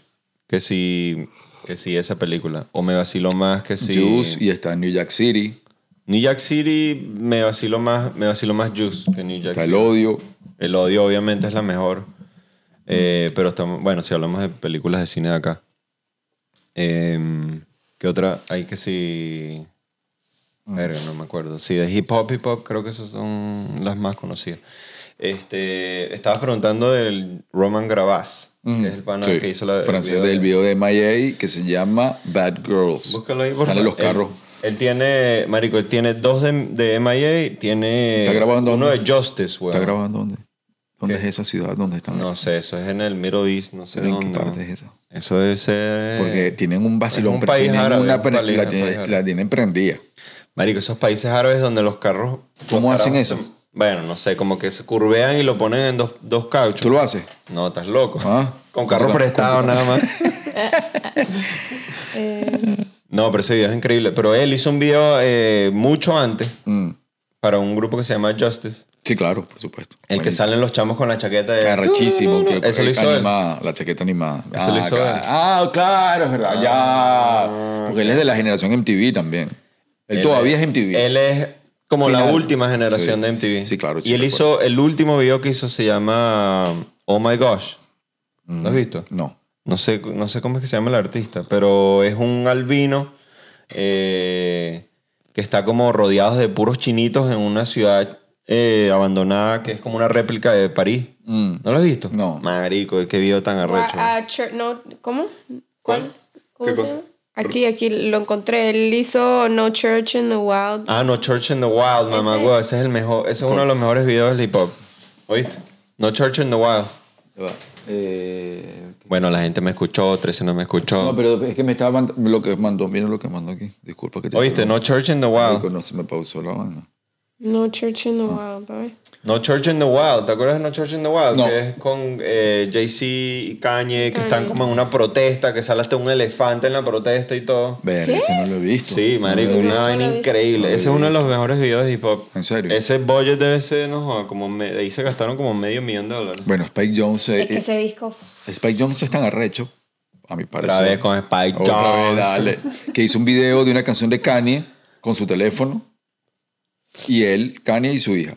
Y ya, caminando por una montaña. No, él, es, él uno de los mejores directores, obviamente. Lo O sea, que pasa es que es un OG. Imagínate el pana que le llega a la disquera. le llega a la disquera. No, marico. Le llega a la disquera que mira, bueno, voy a hacer el video de Marico, con el teléfono. Spike Jones hace lo que le da la gana. Ay, ¿No has visto el, el video del el comercial del, de Apple? Hizo, hizo un comercial de Apple hace como un año donde se mueven las paredes y vaina, ¿no? No, lo he visto. Marico, como es, ve esa mierda, por cosas. favor. Es Bueno, con FK Twigs. El personaje, el personaje de la película, el novio en, la, en Lost in Translation, de la película donde, de, de Sofía Coppola. El personaje del fotógrafo director de video está inspirado en Spike Jones, porque Sofía Coppola y Spike Jones eran pareja. Ah, verga, que súper pareja. No, Spike Jones, obviamente, obviamente, weón, es como uno de los pioneros de la vaina. Todo lo que toca es oro, weón. No sé si recuerdas el video de Blur, donde los, los colocó dentro de la serie Happy Days de Fonzie. No me acuerdo. Es que esa es la vaina. Hay como una generación un pelín antes. Mm. Como que no le. No, estaba muy joven para eso. Pero este pana. Para eso estoy yo, yo aquí, de referencia. Tranquilo. Te digo, ¿cómo es la vaina? También está un chamo ahorita. Bueno, ok, hablando de directores favoritos. eh, un chamo que se llama Solomon Lighten, Lightman. De- Siempre es un pedo decir el apellido. Creo que es eh, inglés Mm. o francés, no sé. Mm. Pero estuvo en Nueva York, creo que ahora se regresó allá. Y él es una de esas referencias de este pana que te digo, Ronnie. Que es como una referencia de todos, pues. Lo que pasa es que Ronnie sí se lanzó como que siguiéndole, pisándole los talones a él, pues. Pero este pana me parece que es uno de los directores más arrechos ahorita. También está un chamo que se llama Diego Contreras, que, que no hace tanto video de música. Mm. Un chamo que cuida demasiado la estética y está ahí ¿Qué también. ¿Qué? Vergo, hizo un comercial de iPhone arrechísimo. Hizo Coño, quiero ver toda esta vaina. comerciales de, de PG&E. Hace, hace como comerciales, pero parecen como documentales, marico. Mm. Es, es un, yo apuesto por ese pana que es uno de los latinos, así que más se va a explotar en los próximos años. De los que han hecho el paso de video a cine, Spike Jones eh, Spike sale con, con, Está Roman Gravaz. con John Malkovich y con una cantidad de películas. Eh, Roman Gravas grabó una película con el. como Vince, Vincent o Vince Cancel, Cassel. Vincent Cassel. Vincent Cassel. eh, que no sé si la viste, fue una película independiente. Fue su primera película, ¿Cómo se sale llama? este pana. ¿Cómo se Verga, no me acuerdo. Ese es tremendo actor, pana, mi favorito. Pero ahora están grabando otra. Mm. eh, y seguramente. Vincent Cassel. Vincent Cassel, que es protagonista del odio. Eh, también había uno que se llamaba en los 90 que se llamaba Coño, la esposa de Vincent. Ma- G. Algo G, que es el que hacía los videos de The Offspring y luego pasó a dirigir las, las películas de Los Ángeles de Charlie. O la segunda o la tercera. Eh, otro director. Mm. Bueno, no sé. No more, no more directors. ¿Qué otra cosa? Háblame. ¿Qué otra cosa esta semana, Drew? Hay por ahí para hablar. Ah, vi- ay, tienen que ver el, el, el documental que sacó ayer Demi Lovato. El documental de Demi No, Lovato no, y el de no, Billie Eilish. pobrecita, pobre- ah, el de Billie Eilish es demasiado bueno, pero es totalmente diferente. O sea, la pobre Demi, ¿Qué? La... que tú sabes que ella... Tuvo una sobredosis. sobredosis de heroína. Estuvo, muerta, estuvo Y prácticamente casi, creo, casi, muerta. Sí, casi muerta y, y ahí lo dice todo, lo dice todo. Dice Wow. todo. Lo que pasa es que no conozco la música de Demi No, Lovato. yo, yo tampoco, pero igual, o sea, la tipa pobrecita, de verdad, porque es que ella estuvo en Barney. O sea, ella empezó desde que tenía como que, de- o O sea, explotaron desde desde que tenía como En Barney. seis años Era en de Barney. Barney. Era- Wow. Barney, después Nickelodeon, después, o ¿Tú sea, sabes a la- quién le gustaba burda Barney? a mí. Burda. Me encantaba, sí. Verga, Yo con Barney resolvía no de- la mañana completa. Chamo, a mí Barney siempre me pareció medio creepy todo. Sí. De hecho, todo, no sé, era raro, me parecía raro. Me gustaba Barney, después me Está- gustaba que sí, Spon- eh, eh, SpongeBob, Bob Esponja me encantaba. Barney ¿Sabes qué está me encantaba? estudiado Que me por psicólogo. Cuando me llame pon- la atención. Los Sí. dinosaurios morados, ese color morado, llama la atención. Está estudiado. Con medio pajudo también. Verga, ya jodiste a pobre Barney. Coño. ¿Qué otro? el, el video, el video de Yellow Submarine de The Beatles. Coño, bueno, esa película te la ponía yo todo. Todo el tiempo. Yellow Submarine. Ya no la puedo ver más. Más no la puedo ver más. No, hay películas que uno ve mucho y se quema. Y eso es lo que estábamos hablando de Belly, que la iba a ver, la debería ver ahora porque hay muchas películas que uno dice, no, películas richísimas, y las bichas enveje- envejecen malísimo. Belly envejeció malísimo. ¿Sí? Sí, bueno. No, Yo lo uso de referencia a veces como, o sea, como algo que envejeció malísimo. no, tiene escenas buenas, tiene buenas como viñetas, porque él, él venía de la dirección de videos de música, entonces pudo hacer muchas viñetas arrechas, La pero como película total, no, es, no tiene una buena historia, narrativa y eso. Por ejemplo, usamos la intro de Belly para el video de, de Escape. No, no recuerdo el otro video, de Acapella y Supa. Mm. Hicimos como referencia ahí a Belly, que lo dirigió Alex. El video de mm, Supa y Acapela del carro Ímpetu. Ajá, ímpetu. ¿Quién lo hizo? A que Jaca López. Increíble. Sí. Saludos a Yaca López. Lo tuvimos aquí invitado. Chequen esos episodios porque está burda de malandro. El, el eh, documental de Demi Lovato está en YouTube, así que lo puedes, Ah, lo ¿sí puedes mismo? poner así, sí. Ah. Para que seguro. Y el de Billie Eilish tengo que verlo también. El de Billie Eilish está en Apple, Apple TV. Es un poco más complicado porque casi nadie tiene Apple TV que yo conozca. Yo soy la Sí, única. que la día. ¿Qué te pareció lo más interesante del, del documental? ¿Qué, qué? No, que, o sea, es que ella está, ella lo, lo dice, o sea, lo muestra todo, graba todo, graba como que el problemas Proceso. que tiene con, con la familia, o sea, como que, por ejemplo, el hermano, hay una escena que el hermano está tratando de escribir una canción un poco más comercial porque el label le, está, le estaba pidiendo una cosa más comercial y ella es como súper... O sea, ella es como, ella es como medio rarita, o sea, ella, ¿sabes? No, no quería eso, ella es súper, eh, eh, ¿cómo se dice? Insecure, o sea, ella es súper Tímida, insegura. tímida, insegura, y entonces ella estaba como que peleando con él, y el, el hermano está, ¿sabes? Está Grabando hablándole todo. a la cámara, a la mamá también, y le está diciendo, no puedo, o sea, ya no quiere cantar más nada, quiere cantar la misma cosa, tal. Entonces, ¿sabes? Estás como que en el medio de la, de la dinámica porque es que estaba viviendo en la casa de sus papás. O sea, todo Cuando ya está documental- explotada. to- Todo, es un, es un todo- producto familiar completamente todo. es que El hermano está- hace la música. Estaba viendo, usted- por ejemplo, ¿sabes las canciones que ella canta que sí, que se quiere saltar, quiere saltar y quiere morirse, ¿sabes? Y entra la mamá y dice, ¿quieres de verdad, quieres cantar eso? O sea, ¿pero por qué? ¿Sabes? Como que... Y que no te suicides, O sea, mamá, mamá y grabación en- no, no, Sí, no mezcla. no, ok. no, y todo ¿Por estaba no grabado, eso? todo estaba grabado en su casa. en su casa con... con Es que los mejores documentales son los que dan espacio a que el que está viendo pueda entrar en tu cabeza, ¿sabes? Mm. Que tenga esa, como ese acceso. Y Y, hasta- eso, y esa es la falla de muchos documentales. hasta que ves no- La, ¿Cómo- inti- cómo esa- lo la intimidad. La intimidad y, no, o sea, no solo la intimidad, pero también como el, no sé, como que va más allá de la intimidad, como... No, bueno, la intimidad porque logras eh, eh, exponer algo del artista que usualmente no ves en Claro, entrevistas claro. o cosas Sí. porque está... Claro, la intimidad, No, pero no. también que sí, las opiniones políticas, vainas así que los artistas nunca dicen, weón. Mm. Yo no, yo no puedo ni creer. Coño, ¿viste el documental de... tanto ¿Tú viste ahí. mi documental? ¿Viste el de Billie Eilish? ¿No viste el No, mío? no lo he Ah, visto, weón, nada no lo he apoyo. Pero ya lo van a poder ver pronto. Coño, Ya lo van a poder ver pronto. ¿Puedo decir la Pero es que porque- ¿Puedo decir No, no, no, No, no. no. No, no, yo no, sé. Chamo, qué amiga es Drew, ¿no? no. No, sorry. Sí, Es sí, sí, no. lo toqué, lo toqué. Yo sí lo vi y me encantó. Este 13 sí es un buen sí amigo. Lo vi, sí lo vi, sí lo vi, me lo vacilé. No, pero lo tuve que Estuve regañar, en Miami, estuve en Miami. Mi mamá te regañó. ¿Qué- que qué- no lo vas a ver. Verga, está pegado. Eh, ¿Cómo le fue en Miami al documental? Coño, ¿sabes qué? Bueno, ahorita quizás me lanzaste una bombita. Es- Perdón. no, en realidad, teníamos 200 entradas. Vendimos 50 entradas en el Festival de Miami, marico. Eh, Hasta el mismo festival nos escribió y que, marico, se vendieron casi todas las películas menos las de ustedes. Y nosotros que, what the fuck. En Miami, aunque es la, una de las comunidades más grandes de venezolanos. Y eso es una crítica que yo tengo para los venezolanos que son cabeza de huevo la mayoría. Disculpa, no me estoy refiriendo a ti, pero cuando Ni ven ustedes, un producto, un producto que es de tu país, huevón, y es un, ¿sabes? un documental de tu país, así sea una película o cualquier mierda que sea de tu país, coño, apoyen esa vaina, ¿sabes? No sean tan cabeza de chola y, y- y le dan como que, no sé, creo que eso es algo que pasa en Venezuela mucho, la gente le saca mucho el culo a la vaina porque X o Y, Quizás no sé por qué. pero la situación quizás no ayudó del contexto de la No, vaina no, no, no tiene nada que ver, No. marico. Si indagas un poco es que no tiene nada que ver. Porque pueden estar en los cines. ¿Qué cosa? Ir a una sala de cine. No, sí, la- bueno, obviamente, pero igual se vendieron los otros, es lo que quiero decir. ah, nosotros tienes razón. nosotros, fui- nosotros razón. vamos a Canadá, fuimos a Canadá con el Festival de los Derechos Humanos y se vendió, en un día se vendieron 300 entradas, tuvimos que vender más.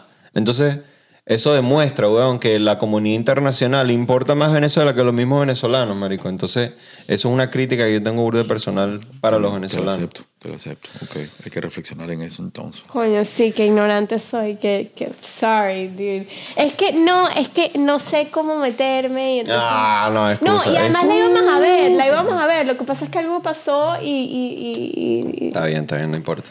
Cuando vas a hacer un documental, ¿cómo, ¿por dónde empieza? Verga. O sea, ¿o qué te dice? ¿Qué es lo que te dice esto debe ser un documental? Porque esa es la decisión, creo que una de las más importantes. ¿A qué hacerle un documental y qué no? En realidad puedes hacer un documental de todo, marico. No. Sí, no. sí, bueno, todo, bueno, todo. bueno, puedo hacer un documental de la esquina de esa puerta ahí, pero no, no, no, no. no. Bueno, pues la esquina de la puerta sí es única. Tiene que haber algo, tiene que haber algo que distinga ese, es como que ese elemento que estás indagando que tenga que ser único. autenticidad. La genuino, autenticidad algo y quizás lo, lo poco explorado del, del- de eso, de del la tema. temática. Ok. sí. Ah, ok. ¿Sabes? Algo.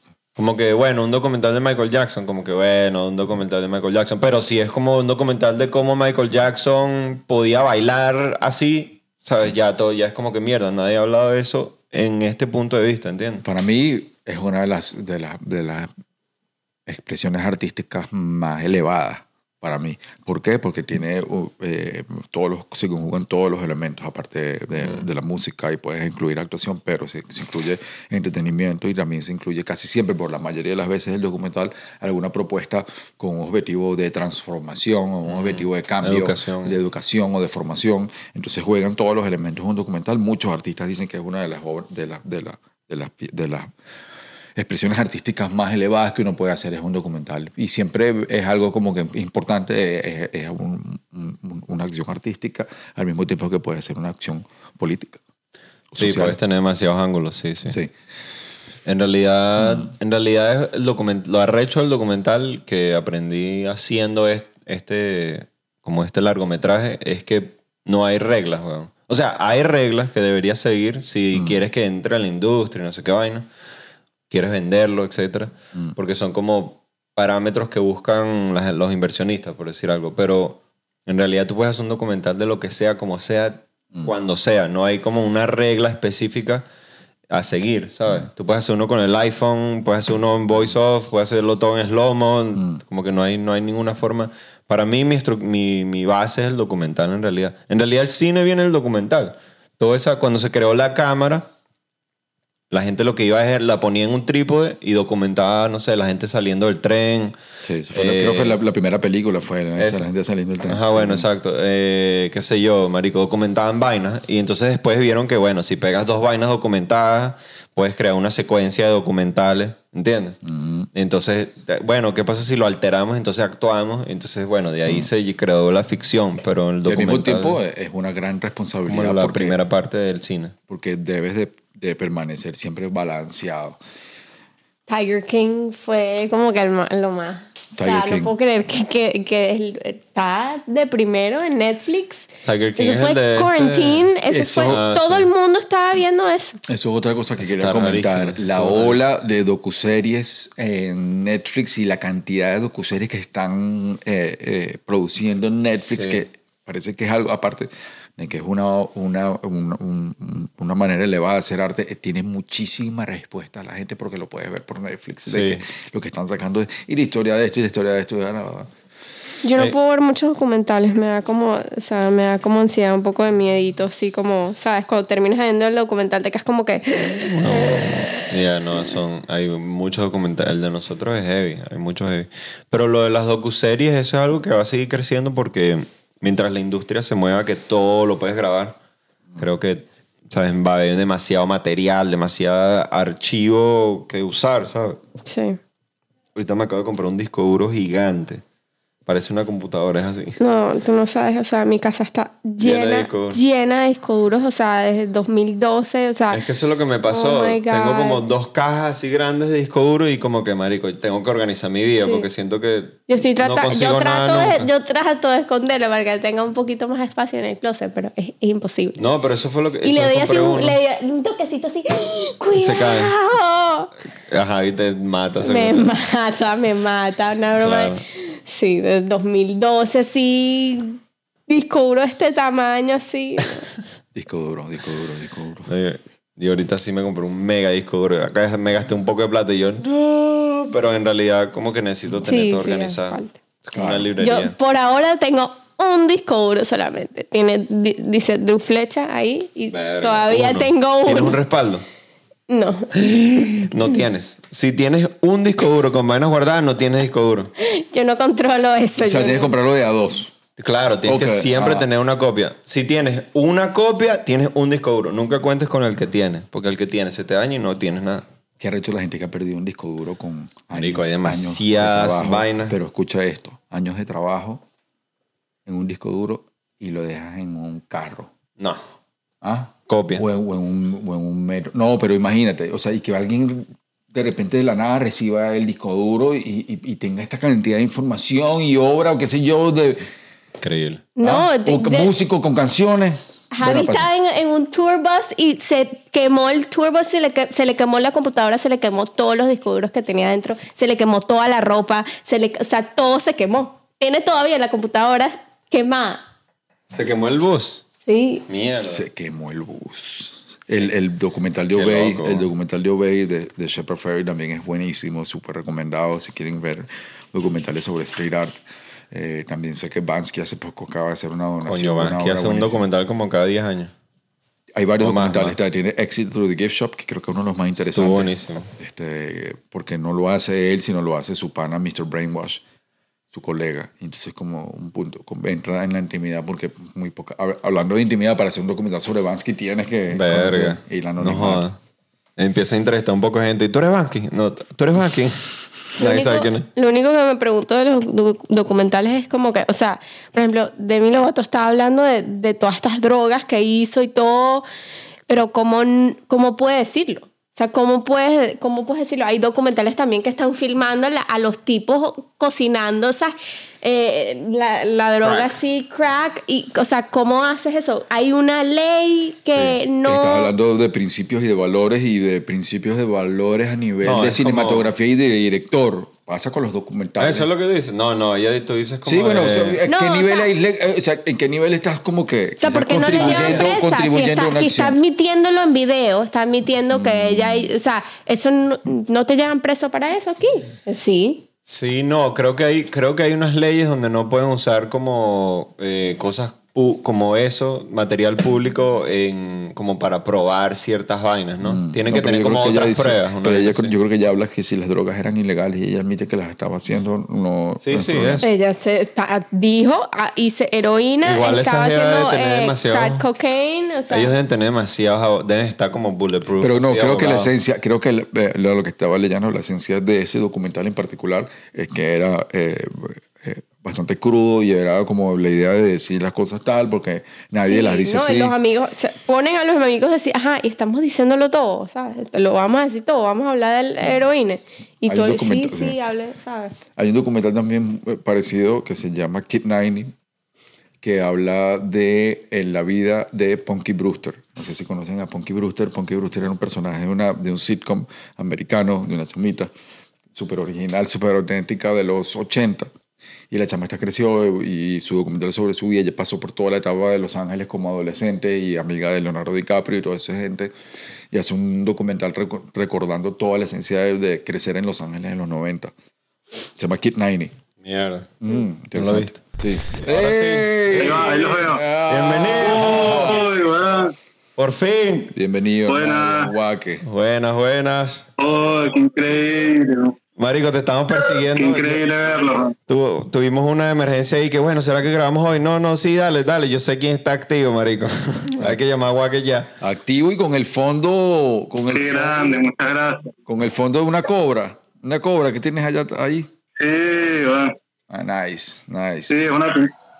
Ahí medio se ve. Ese hicimos con un amigo acá, Doc. Ese es en el spot donde estás tra- trabajando, ¿no?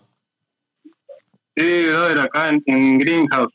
Greenhouse se llama el, el lugar. Eh, una, nada, una casa que compartimos entre varios, eh, varios tatuadores y un, un amigo que es impresor de serigrafía. Y tenemos dos estudios para tatuar y el taller de serigrafía. Bueno, y espacio para, para hacer cosas, ¿no? Ahí donde hacen las rumbitas, ¿no? Sí, hoy, hoy en día no se puede hacer muchas rumbitas, weón, la verdad, pero sí nos juntamos, o sea, dentro de todo nos juntamos y nos juntamos bastante a pintar. Tengo las bandejas acá, o sea, los platos así con discos y usamos eso también. Chileamos así. Qué brutal. Ahí no fue, ahí no fue donde hiciste este, ¿no? Ese es otro spot. Donde, no, eso fue en Weldon, claro, Ah. que es el estudio donde trabajaba antes, hasta el año pasado, que ahí fue donde arranqué, bueno, a trabajar y aprender, o sea, y bueno, mi, mi escuela básicamente. Coño, arrechísimo, weón. Ah, entonces ya estás como De ¿no? independiente, ¿no? Sí, o sea, estoy como con un equipo, eh, nada, metiéndole todos a la par, todos juntos. Em, pero sí, cada, cada uno independiente, en un lugar, también un lugar que está como eh, en ascenso, o sea, un lugar relativamente nuevo. Así que bueno, empujando acá con este equipo, ¿no? en Ah. estos tiempos. Arrechísimo, arrechísimo, bro. Bueno, nada, bienvenido al Salvoconducto. Aquí tenemos una hora conversando. Muchas gracias. ¿no? Tenemos una hora también para grabar De porque una. tenemos la cámara ahí activa. Pero venía hablando con 13. No sé, ¿ustedes se conocen de antes? No. Bueno, Sí, brother, yo, Claro. yo lo conozco hace bastante, o sea, incluso... unas décadas atrás. Nada, antes que nada, 13, te quería agradecer, brother, porque yo, o sea, desde Caracas, desde que yo arranqué con, con todo lo de escrachar y pasar música, tú siempre me abriste la- las puertas de las plataformas que tenía. Eh, o sea, y se aprecia mucho eso. Yo tengo muy buenas memorias de eso. Me acuerdo en la radio del Ateneo, la radio que está en el Ateneo, Radio Bazooka. de haber pasado música ahí. Y también en el programa en, en Puma TV. Me acuerdo de haber ido ahí también, un increíble. o máximo. Así pana. que nada, lo mejor, muchas Igual, gracias. igual, papá, igual, igual, igual. Que bien, para mí un honor, hermano, un honor. Y las carátulas que te has lanzado últimamente, ¿no? Sí. Eh, Oh. Es una de las cosas que me viene a la mente ahorita, es la, el- los artes que estás haciendo con las portadas de los discos. ¿Son mixtape? Oh, muchísimas gracias. Son mixtape. Qué buena onda. ¿Qué son? Y bueno, yo hice un- uno para, a ver, hace poco hice uno para un mixtape mío, cortito así, de siete minutos más o menos. Y también siempre hago muchos flyers, van para eventos, para fiestas, para tocadas De grafito. propias.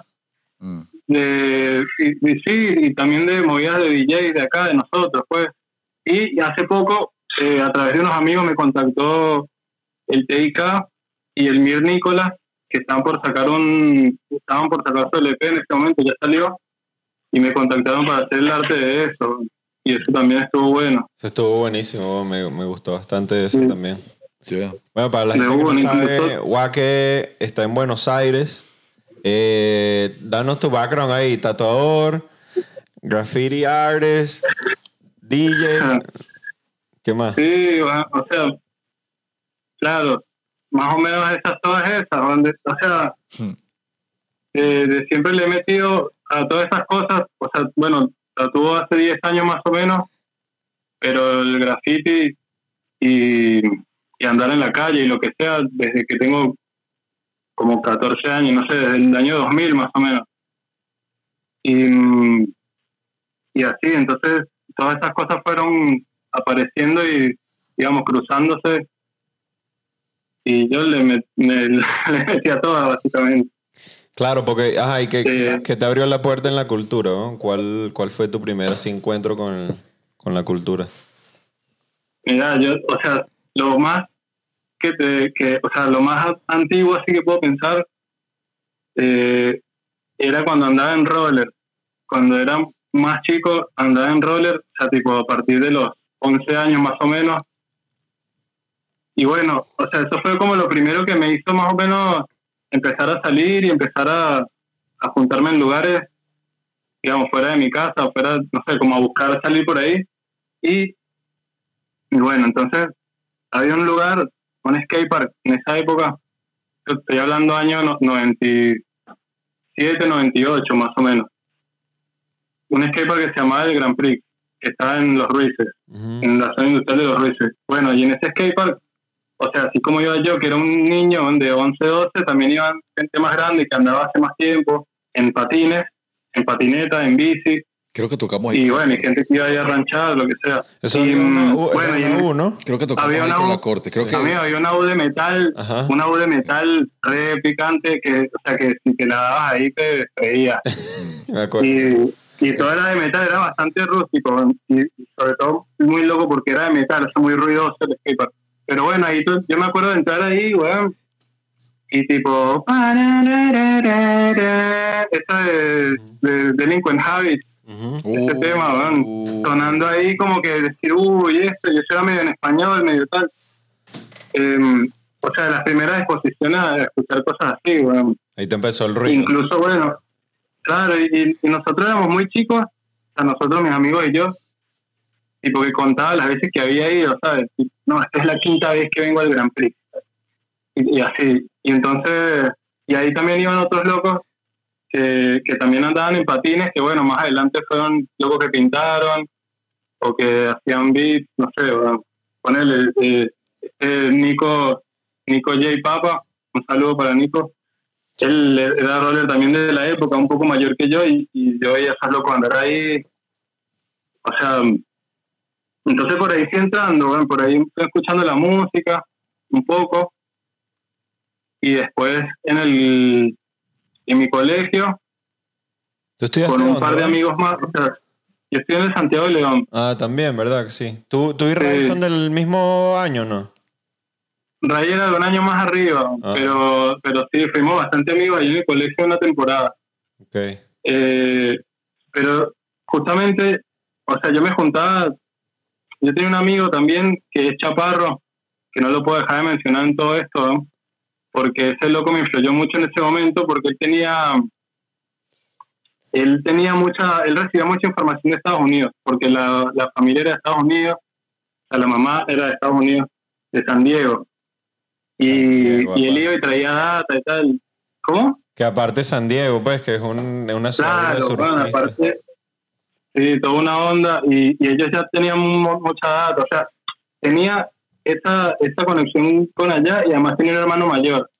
Y el hermano mayor también ya tenía un par de CD de Wutan Clan, tenía, no sé qué, todo ese toda esa época también estaba llegando Dinois también a, Venezuela, o sea, el sonido ese, que era como nada, tenía mucho que ver con, o sea, era- una época de, de mucho estímulo, supongo yo, siendo chiquito, siendo joven así, recibiendo todas esas cosas.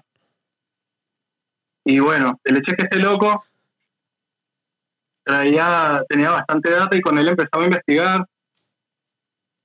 También me acuerdo en un momento ir en el auto, weón, y en el carro con mi mamá, no sé, también año 98, y escuchar por primera vez cloacas, no sé, en 92.9, y ahí ya, o sea, ya tenía de base, ya había escuchado Dinois, capaz que Cypress, capaz que había escuchado esto de Delinquent Javi, mu- mucha changa, mucha miniteca, todo eso, eh, Sandy Papo, toda esa movida, o sea, y de repente aparece la corte y era como que eso nos estaba hablando a nosotros en- con nuestro acento, de nuestro point.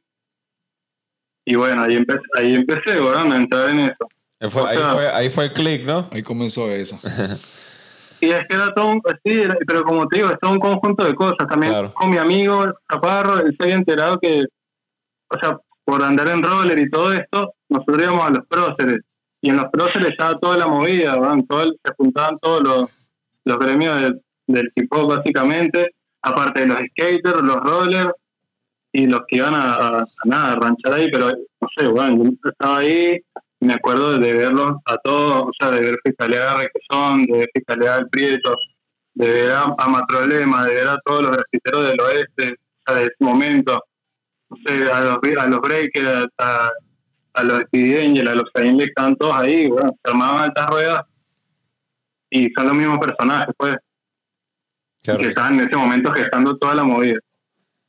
qué arrecho, como esa, Y bueno, y- esa, esa área dio como un paso a, no joda, imagínate la cantidad de vainas que surgieron de eso. Y la, Sí, brother, yo te lo, o sea, yo estoy tratando de organizar toda la información para podérselas contar, weón, pero, pero nada, son un montón de cosas que, que se fueron dando a la vez, weón. Los skaters fueron Entonces, ¿Ah? La, cul- la- la cultura Claro. skater fue, fue fundamental porque fue yo los que llevaban toda esa información inter, inter, como in- urba- inter- Interconectada. ur- no, urbanos, interurbanos, en distintos sectores se Claro. era por los skaters. total, y, y además los skaters son, o sea, son de salir a la plaza y permanecer ahí, No había internet. y es o sea, ahí es donde se va. No, Claro. no había, había que regar la voz y era como cultura que se regaba, que se hablaba, que se comentaba, Claro. que se llevaba una revista, una cosa. Bueno, y justamente, bueno, me acuerdo de haber ido también, en un momento salió el disco de La Corte Imperia y, y nos enteramos que había una promoción que si, si comprabas el disco en la oficina de Latin World Records, te daban una entrada para el lanzamiento y, y te dan el disco y un póster, no sé qué. Y nos fuimos a buscar nuestro disco. Y, nos, y compramos, amigos, y nos dieron todo eso. Y nosotros teníamos 13 años cada uno. Y fuimos a ese lanzamiento así. Qué Y pasamos como perro por su casa, weón. Tipo, dale, sí, para adentro. A- un infante, un infante. Y eran todos gente, era gente mucho más grande, weón. O sea, pero ahí está, tipo, tipo ya, ah, no, mira, este es tal, este es tal, este es Ore, este es Jase, este es tal cosa. O sea, tipo, está grafitero, este tal otra cosa. Ya adentro era como que, nada, estábamos mirando todo eso y, y fue muy loco ese recital, ese concierto, weón. O sea, Ese fue tremendo era, era como que, ¡ah! Sí, alta euforia. Fue en Chacaíto, Bueno. ¿no? En Chacaíto, ¿no? Fue en Chacadito, Sí, sí, en claro, sí. cre- Fue. Bueno, weón. Fue. Imagínate yo, yo no me olvido nunca más, weón. Cuando salieron ahí hacia la, a- a- o sea, cuando salieron primero creo que Bless, Bosa y, y y Bless, creo, con la chapa. Con una, puede ser, o no sé si, bueno, y, y ahí, nada, alta emoción y estuvo increíble haber estado ahí. Ay, Increíble. Después, después resulta que nada, o sea, bueno, perdón, esto lo tenía que acotar. O sea, nosotros nos llevaron ahí, el papá de mi amigo Chaparro nos llevó, nos dejó ahí en el, en el, en el concierto, lo vimos, no sé qué, y a cierta hora nos fue a buscar, weón, y tuvo que entrar el señor al medio de todo, así, sacarnos de la primera fila cada uno por el pescuezo, así, tipo, bueno, vámonos. Y nosotros así, ¡ah! Todo rapidito. Mierda. Qué bola. Demasiado chiquito. Qué bola. Qué los papás, los papás bueno, y- alcahuetas son los mejores. Y el- está el- nos buscamos, ya, ya habíamos hecho toda la movida para ir, de buscar el disco y todo eso, como que lo habíamos planeado. Y, y de ahí, Y, de, bueno, de toda esa sí. influencia, ¿cómo pasas a, a- como a estar involucrado ya? Porque me imagino que, bueno, eso te influyó en el graffiti Claro. y todo eso. Claro, bueno, a mí me acuerdo muy patente esa noche, tocaba Crystal Crusher ahí, tocó Crystal Crusher. Arrecho. Y yo lo estaba escuchando, yo era, yo- o sea, yo era chico y yo veía que estaba poniendo discos y me acuerdo, ah, este tema, el tema de Lauren Hill, este que se llamaba Do What That Thing, que ese tema en ese momento, bueno, en 99, estaba No más pegado problema. que, Verga. estaba recontra pegado y, y, y el loco lo puso en un disco y yo en ese momento no lo dije, wow, weón, qué onda. O sea, no lo podía entender, pues. Después fue pasando el tiempo y, y nada, nosotros seguimos pintando. Por ejemplo, lo que hablabas hace rato del skate, weón, eso también yo pienso mucho en Bosta, por eso. Porque Bosta, al ser un loco skater, era un loco que siempre andaba por ahí y que era bastante accesible, pues. O sea, nosotros lo, lo llegamos a conocer y el loco, además, se acordaba el nombre de todos, weón, siempre. Siempre. Como que era súper detallista con nosotros y con todos los menores. Todavía. Y tipo, no, tal, ah, tú eres tal, de, de tal crew y no sé qué.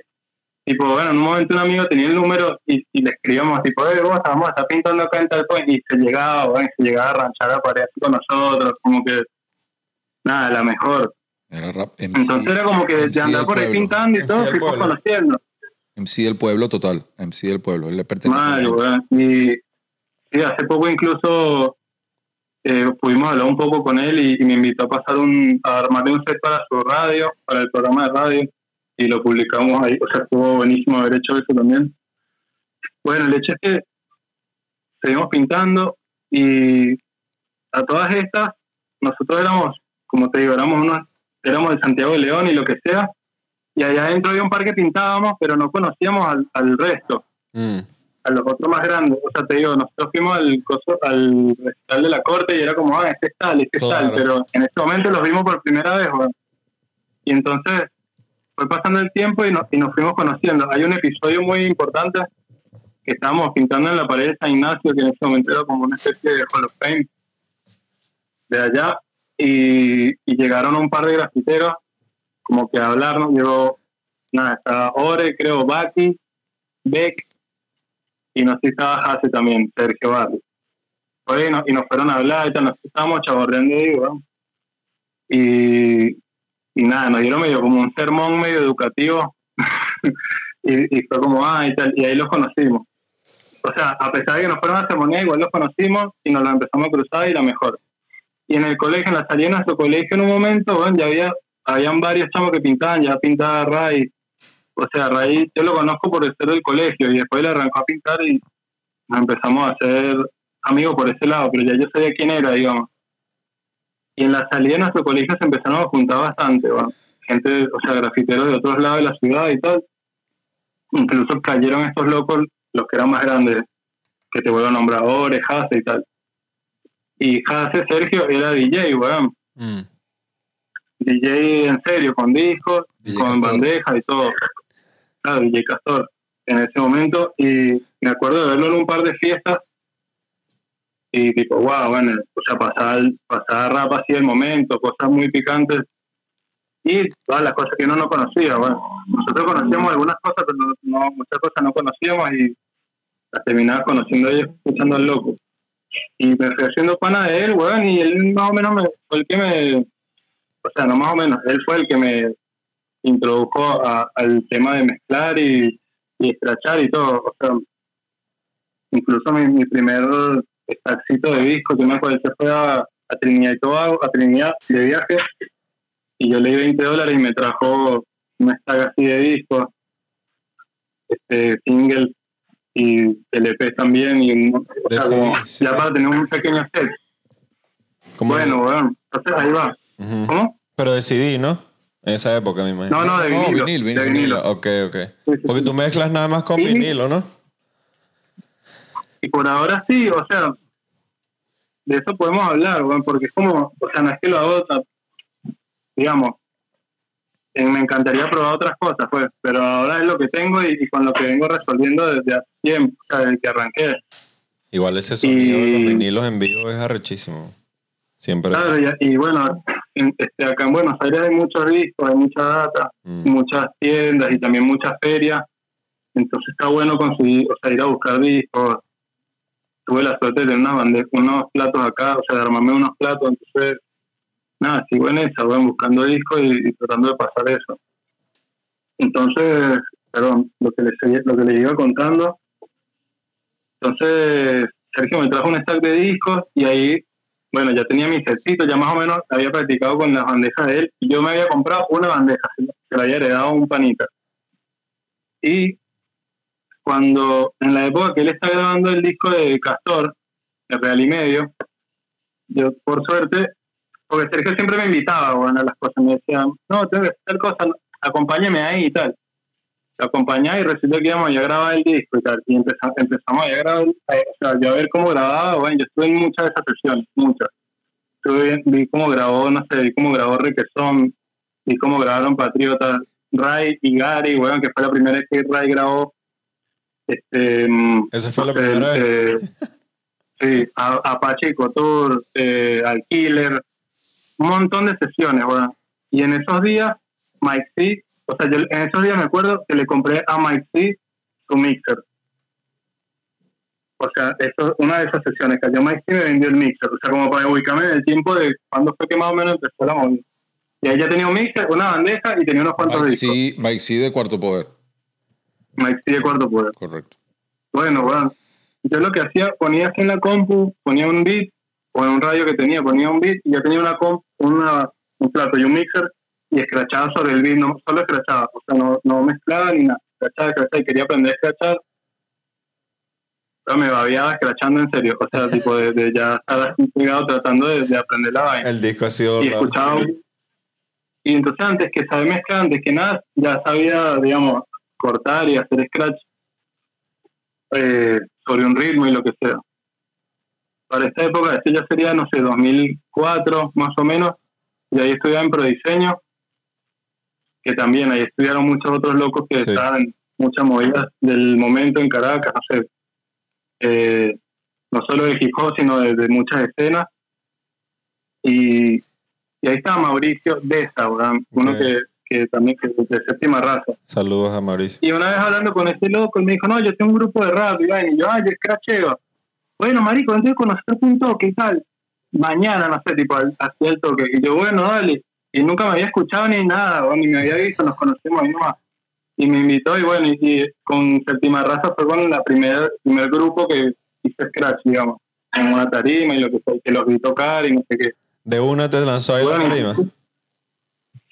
¿Cómo? De una te lanzó a la tarima, ese el día siguiente. Sí, bueno, incluso el otro día, escuchando el, el episodio de, de Real, de Real Guaguancó el otro día, bueno, no podía creer como, bueno, igual, incluso escuchando todos los episodios, amigo, yo soy muy fan de su programa y no puedo creer que esté ahora hablando con ustedes, en serio, porque estoy muy acostumbrado, muy acostumbrado a escucharlo y estar ahí, o sea, no sabe cómo, como estoy ahí siempre tipo, no, eso tal y esa secuencia, no sé qué, si no me acuerdo, se me cruza todo, weón. Claro, claro, hablando- tienes un poco de data ahí en la cabeza, estás loco. Igual el de, ¿cuál fue el episodio que hablamos de Perú, Perucho Perú, Perucho, ¿cómo que se llama? Per- Perucho con. Pero- Perucho Conde. Conde, Perucho Conde, La eh, cotorra, yo tengo los cables cruzados. Mm. Empezamos a hablar porque te habías puesto como un mix, me pasaste como un mixtape. Sí, ahí. bueno. De eso, eso prendió esa armó. conversación, sí. Se armó alta, alta polémica, ¿no? Sí, marico, todo empezó por Bueno, eso, ya- por eso. hey, bueno, si quieren podemos hacer un paréntesis y hablar de eso un poquito. Pero yo no, no me quisiera me mandó así como un diagrama así que Perucho Conde, no sé qué vaina. Ah, un- bueno, pero resulta lo que, o sea, quiero ser breve con esto porque es alta discusión y no, No, dale, no dale, o sea, no ahí. sé, Un- bueno, one quiero hablar de lo, un quiero hablar de lo otro que estamos hablando. No, habla de lo que tú quieras, Pero- hermano. Habla de lo que tú quieras. No, de una, verdad, muchas gracias. Bueno, yo lo que, lo que creo sobre esa discusión es que, o sea, como rap, o sea, R-A-P, digamos que hace poco alguien me, me explicó lo que significaba, weón, y me quedé muy loco cuando sabía. Resulta que rap quiere decir Rhythm and Poetry, Ok. R-A-P, ¿no? O sea, de Ritmo recitar con un ritmo. Ritmo y poesía. Eso no sabía. Claro. Bueno, yo tampoco sabía, me lo explicó este loco. Entonces, nada, como que a ese nivel se diría que es el primer rap muy justito con otro par. Pero dirían que es el primer rap en el idioma español. O sea, que salió en español. Que no, que no, que no tiene que ver nada con el hip hop, más bien todo lo contrario, o sea, es anti, weón, es algo nacionalista, tipo anti, foráneo, anti hip hop. Es como más bien una burla de un comediante utilizando este recurso de recitar sobre un ritmo bueno, que en el momento se venía usando mucho en el español y en el inglés también, y mucha gente rapeó sin necesidad de ser hip hop, ¿no? Pero bueno, en la- en- el loco queda como el primero que rapeó en español supuestamente. Y al toque empezaron a rapear otros sobre el ritmo, sobre el mismo ritmo, sobre Rapper's Delight, o sea, sobre el, el tema de Chick, este Good Times, sobre ese break, también en español, y ahí se, o sea, otros comediantes, otros locos. Pero de ahí a que se transformara en hip hop en español, pasó un montón, o sea, no, Claro, que el bicho que fue como que el primero que lo hizo, No, pero quiso o y, no, y- pues. y quién sabe si en Nueva York alguien, algún latino grabó rap en español antes Claro, que él. tiene que haber alguien por, Por ahí. supuesto. Sí, Sí, porque sí, estamos, en el Bronx, estamos en el Bronx y hay Sí. latinos, y- seguro.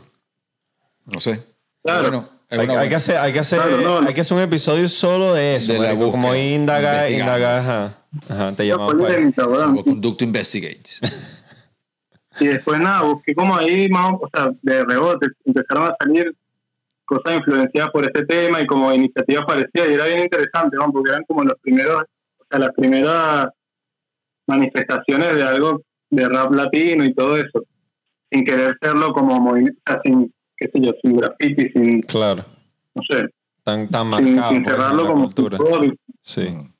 Pero claro, bueno, los latinos estamos en el hip hop desde el origen, digamos, no o jodas. sea, estuvieron en el hip hop desde que apareció ahí mismo, en la, o sea, ahí en el, Sí.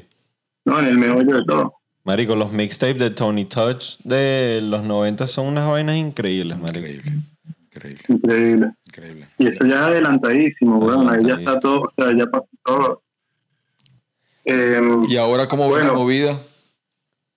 Comparado con- ¿Ahora? Sí, allá que, está- que estás en Buenos Aires, que la movida que hemos estado hablando, que también la movida está Ya, ya, yo quiero Ah. escuchar, yo quiero escuchar ahí de, de un, nos saltamos el pedazo de, de básico. Terminas de, terminas de Oh. echar el cuento de básico. ah, perdón. Sí. Bueno, entonces lo que les decía es que justo cuando, en, viendo el episodio de Real, él hablaba de, de cómo Rice era allá como un icono así, de un fashion icon y con toda su movida así Rice. con Ray, todo Ray, su look. y ah. Rice, y yo, Rice, sí. Rice, Rice 1200, Sí. alto máster, un saludo para ese loco también. Y, y también me acuerdo de eso, weón, me acuerdo de verlo esa misma fecha y de ver a los que, pero mira la onda que Kurt tiene esto, weón. O sea, yo estaba tipo, yo usaba una franela, un blue jean y ya estaba, weón, y estos locos tenían toda una, o sea, como que una impronta más, más pensada, corte de pelo, tal, y si tomaban fotos, y, o sea, como, bueno, y, y una cosa que, que yo siempre pienso y que se ha tocado en el programa también, es como San Antonio y la movida que sucedió ahí en San Antonio, o sea, en los Altos Mirandinos, ¿no? como se diga, como, como ese punto ayudó a que se cruzara la movida de Maracay con la movida de Caracas, este, porque ahí hubo muchos, o sea, había muchas fechas, muchos eventos, toques, festivales, Sí. de todo que eran ahí. Sí. Y, y bueno, y caían los de Maracay tranquilos, o sea, tanto los artistas como los chamos, como el público, pues, los chamos que querían participar de los dos lugares podían acceder fácilmente y ahí se cruzó mucho. Yo la primera vez que vi a, Suprema, si me acuerdo, fue ahí en, en San Antonio, El primer, creo, en que, una fecha con Séptima Raza. creo que el primer concierto de la corte fue en cerca de los teques. eh, cerquita, o sea, por ahí, en esa zona.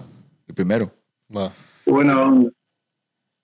Sí, bueno, entonces, bueno, en esas idas ahí a, los- a San Antonio y un par de eventos más tuve con Séptima Raza. Pero bueno, como les decía, yo era muy amigo de Ray, del colegio, él también vino, o sea, nosotros salimos del colegio casi a la vez, y él también se fue a estudiar pro diseño, y ahí también nos cruzamos. Y nosotros teníamos una visión muy parecida, o sea, de lo que nos gustaba de la música y tal. Y empecé a juntar más con él y a hacer más cosas con él, y ahí él se empezó a juntar con, con los de básico, o sea, con Marlon y eso. Y ahí lo empecé a conocer, bueno, y, juntarme con ellos y a subirme con ellos. Ya séptima raza en ese momento medio que estaba, o sea, estaban agarrando otro camino, medio que no nos estábamos viendo tanto, o sea, no, todo súper bien con esos locos por siempre, pues. Pero, mm, yo me empecé a juntar más con los de básico y ahí después, un, no sé, grabé un par de cosas, me empecé a subir con ellos en un par de eventos. Esa época también estaba pasando lo de cultura Chacao, weón, que Mm. de eso hay un poco de documentación, pero no hay tanto, porque ahí pasaron muchas cosas. Tocó mucha gente y hubo muchas, tipo, battle, de break, de graffiti, de, de todo. Y ahí también tocamos un par de veces. Tocamos una vez, weón, con, con DJ Vadim y Yara Bravo en la Plaza de la Castellana ahí con básicos, que eso fue increíble.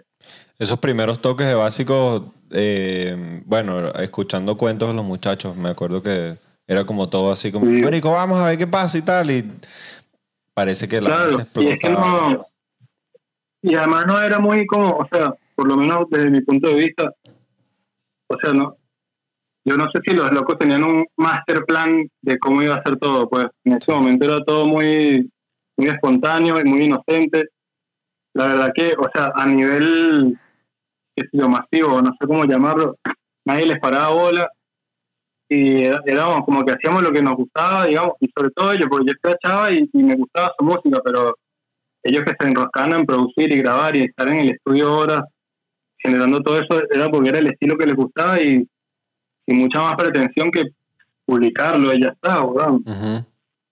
Y entonces, Yo creo que y, y no- también fue como una nueva ola, sí, No, no, creo que nunca hubo un, como No, un yo- master plan, weón, ¿sabes? Más bien como que eso, se estaban vacilando no. la movida y eso. ¿Y cómo te sientes haber Claro. compartido eh, eh, como ese momento histórico, pues, tan importante? increíble, ¿verdad? Increíble, amigo. O sea, tanto eso como, como lo de antes que les contaba, o sea, como todo cuando, cuando empezamos a involucrarnos en el graffiti, o sea, poco a poco ir conociendo a estas personas que eran las que lo estaban haciendo y, y saber que, ah, este es el loco, weón. Y después, tipo, meses después está pintando con el loco y después está, o sea, se- como que se fue juntando todo. Eso es todo muy bueno, weón. O sea, con lo de básico igual. En ese momento piensa que yo, yo no sé, yo escrachaba y tal, y tenía el- en la compu tenía el, el Reason, un programa para producir, y capaz que a veces sacaba algún beat.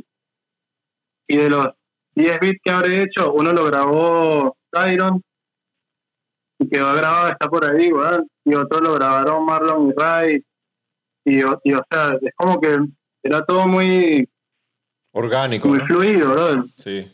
Claro, y, y después queda ese tema grabado de, de, de Tyron y hoy en día es como, wow, weón, que luego que yo produje un tema, o sea, ni, siquiera produje, hice un beat el que cantó ese loco, pues. Claro. Y bueno, y sin, haber- sin contar haberlo conocido, haberlo visto grabar en, la cabina y todo eso, que es brutal, y haberlo visto en tarima, weón. O sea, y tipo, tocar a ellos dos con, con realengo, tipo, tocar a, a Tyron con realengo, tocar a Supa con Tyron en una simple, weón, increíble. Todo lo de básico juntos.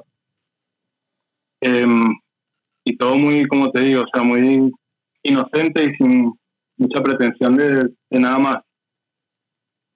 Haciendo hacer lo que nos arte, gustaba, arte, sí, eso yo estoy seguro que no. Nadie pensaba que eso iba a terminar donde terminó, pues. Igual los cuentos de los muchachos son. Bueno, básico éramos, ¿sabes? Un grupo de panas, pues, más que nada. Y después, Claro. ¿sabes? Se tornó como eso, agarró solo, pues, como ese fuego de que era un grupo como tal, ¿sabes? Arrechísimo. Sí, total. Y, mm, y cuando, y cuando, ¿cuándo te fuiste a Argentina, Américo? 2009. Wow, temprano, hace tiempo. Sí, 2009. Y en este momento, bueno, o sea, a partir de ahí, después volví a cada año, una vez al año, así un par de veces, pero después quedé ahí medio, medio trabado de papeles y desde 2014 no volví a ir. Wow, ah, yo más o menos también desde ahí. Y, y la transición argentina, ¿cómo, ¿cómo te, o sea, lograste como encontrarte allá como emigrante con lo del graffiti o con lo del tatuaje? ¿Cómo evolucionaste ahí? Pues por suerte, o sea, cuando yo me vine acá, vine con un, o sea, jun- junto, en la misma época vi- vino un grupo de amigos que andaban en patineta y ahí estábamos, ya tenía un par de años que había empezado a patinar y estaba bastante en esa. Y todos esos primeros años fueron muy de patinar y estar con ellos. Con, ahí se armó una revista que se llama Siete Capas, que la armó un amigo de Luis Guzmán. Ya la venía haciendo desde Caracas, pero la trajo acá y en ese proyecto trabajamos bastante ahí al principio. y bueno, y pa- como siempre, ¿no? Patinando, estás ahí en la calle y estás conociendo gente y ahí fui conociendo, ¿verdad?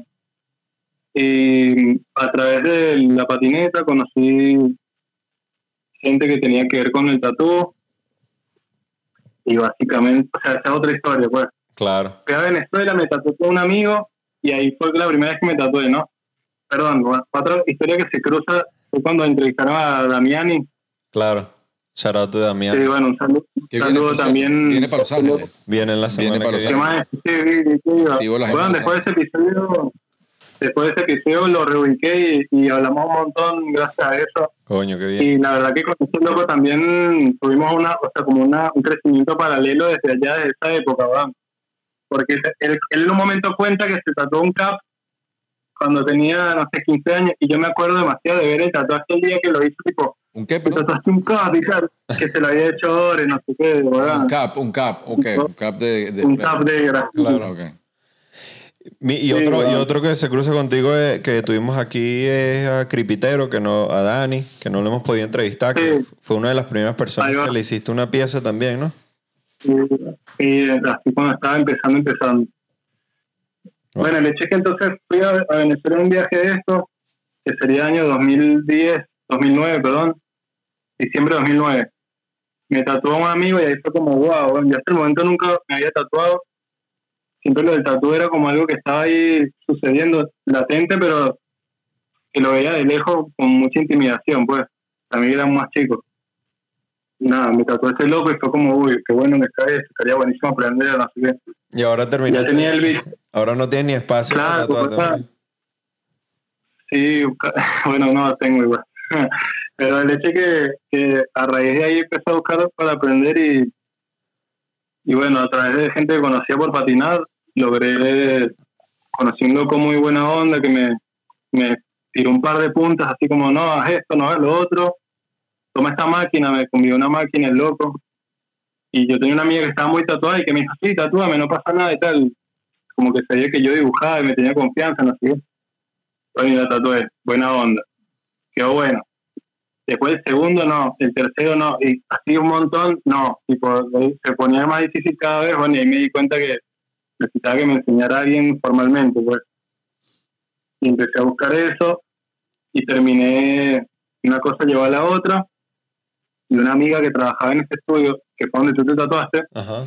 en Weldon, una amiga en ese momento trabajaba ahí de recepcionista y, y me alineó ahí como que me nada, me, me convidó para una entrevista y pues Y terminaste, ahí Y fue donde entraste, o sea, ya sabías que ibas a ser como tradicional o ahí como esa entrada a ese mundo te abrió ese, ese O sea, pasó que yo, o sea, yo, nada, bueno, yo tatuaba mucho lo que me pedían hasta, hasta ese momento que había hecho poco tatú.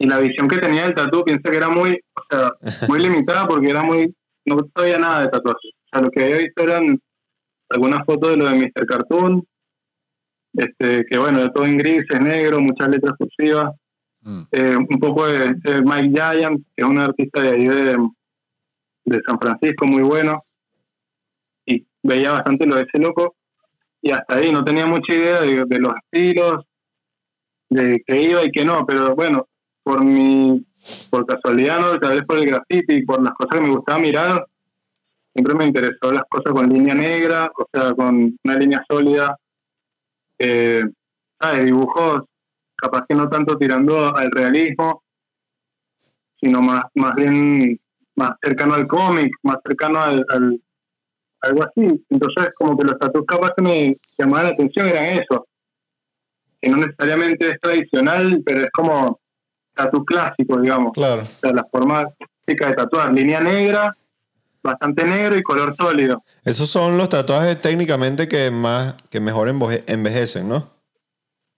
Sí, o sea, digamos que sí, sobre todo por cómo está pensado el diseño, ¿no? O sea, el diseño ya está, está pensado para hacer un tatú y está pensado para durar y para aplicarse de una forma durable. Es como, no sé, como una técnica, por comparar como la serigrafía, por ejemplo. Es como, sea, cuando preparas un diseño para serigrafía, tiene ciertas limitantes y bueno, si está bien preparado, hace una buena serigrafía. Lo mismo con un tatú. O sea, si está bien pensado para hacer un tatuaje, va a perdurar mejor, va a ser un mejor tatuaje, ¿no? Hay que hacer una pieza Carlos Julio. Cuando venga para... Cuando, increíble. cuando vienes a Cali. Uf, amigo, unas ganas, tengo muchas ganas de conocer por allá, la verdad. Mm, Me encantaría. Bienvenido, man. Vamos a planear, o sea, tengo que mover un par de fichas, pero, pero sí, la intención es ir en algún momento. Claro, un, un tour ahí para rayar un poco de. Poco gente. Me encantaría. Y Bueno, así que nada, ahí, bueno, estás anclado, como- ahí estás anclada la cultura ya, ¿no? En Buenos Aires, o sea, aparte del tatú, también haces eventos donde, donde tocas en vivo. Total. Además acá es, es, o sea, es una esquina del mundo, pues acá estamos muy lejos de todo, Ujú. A pesar de estar muy nutrido de mucha cultura del mundo, eh, geográficamente, es algo que no me he dado cuenta de estar en Venezuela. Bueno, en Venezuela está en el medio de todo, Claro. todo prácticamente cerca, pues. Acá como que está, o sea, acá hay otras cosas cerca, estamos cerca de Brasil, de Uruguay, de Chile, pero es muy lejos de Europa, muy Pero lejos de Venezuela incluso, claro. de Estados Unidos. Eh, pero bueno, acá está muy, por suerte estoy encerrado acá, bueno, en, esta esquina porque está- es muy divertido acá. Sí, es como, yo, yo lo comparo así que sí con Nueva York, weón. Es como la Nueva York de Latinoamérica, una vaina así. Se parece mucho Pues a esa no solo Nueva York, pero sí, te- o sea, me imagino que es algo parecido. Todo el día a millón, gente de todos lados del mundo, Metro, la vaina. eh, el metro, la, la velocidad, la, la, la actitud de la gente, de los locales, o sea, como que también me Camina imagino que puede pasar. con- Mm. Claro, y, y como que lo- lo- no es lo mismo un, un local de acá que un inmigrante o alguien que vive hace mucho, pues, por ma- o sea, como los New Yorkers, me imagino algo parecido. El frío también. no sé, va, capaz que hay algunas ciudades que son así en el mundo. No, pero activo. ¿Y, y has logrado encajar así que sí con el rap también local? Que sí con, eh, no sé, TIK. ¿Cómo, ¿Cómo es la movida Bueno. allá? Bueno, Argentina tiene una... lánzanos ahí una, Sí. un mini análisis. Bueno, y por mi, yo a lanzar mi análisis siempre desde el punto de vista de un inmigrante, pero tengo bastantes años acá y, o sea, nada, poco a poco he ido viendo más cosas, ¿no? Eh, una cosa que me di cuenta es que eh, es una ciudad muy grande y en cada, o sea, en distintos sectores de la ciudad hay distintas movidas, ¿no?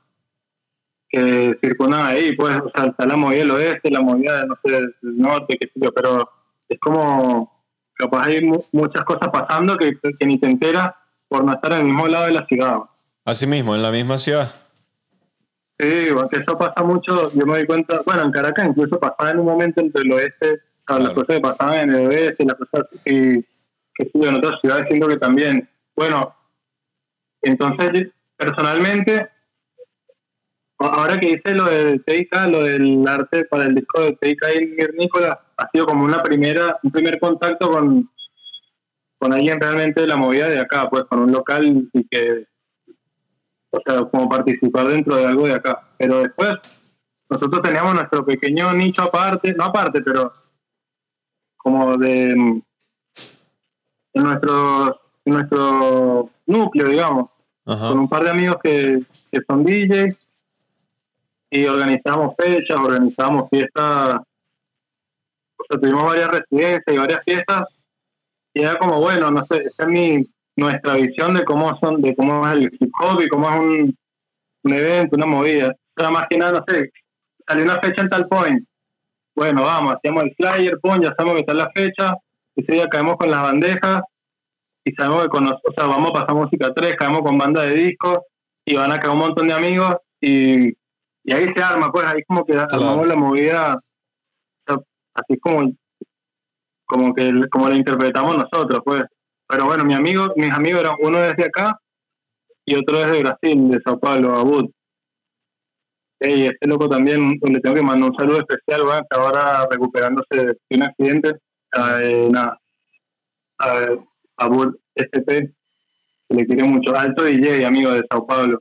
Eh, en Sao Paulo también es un, Sí. un alto núcleo, un núcleo increíble del- de, la cultura, pero muy, muy avanzado, muy loco. Pero la, la diferencia de lenguaje a veces no genera como...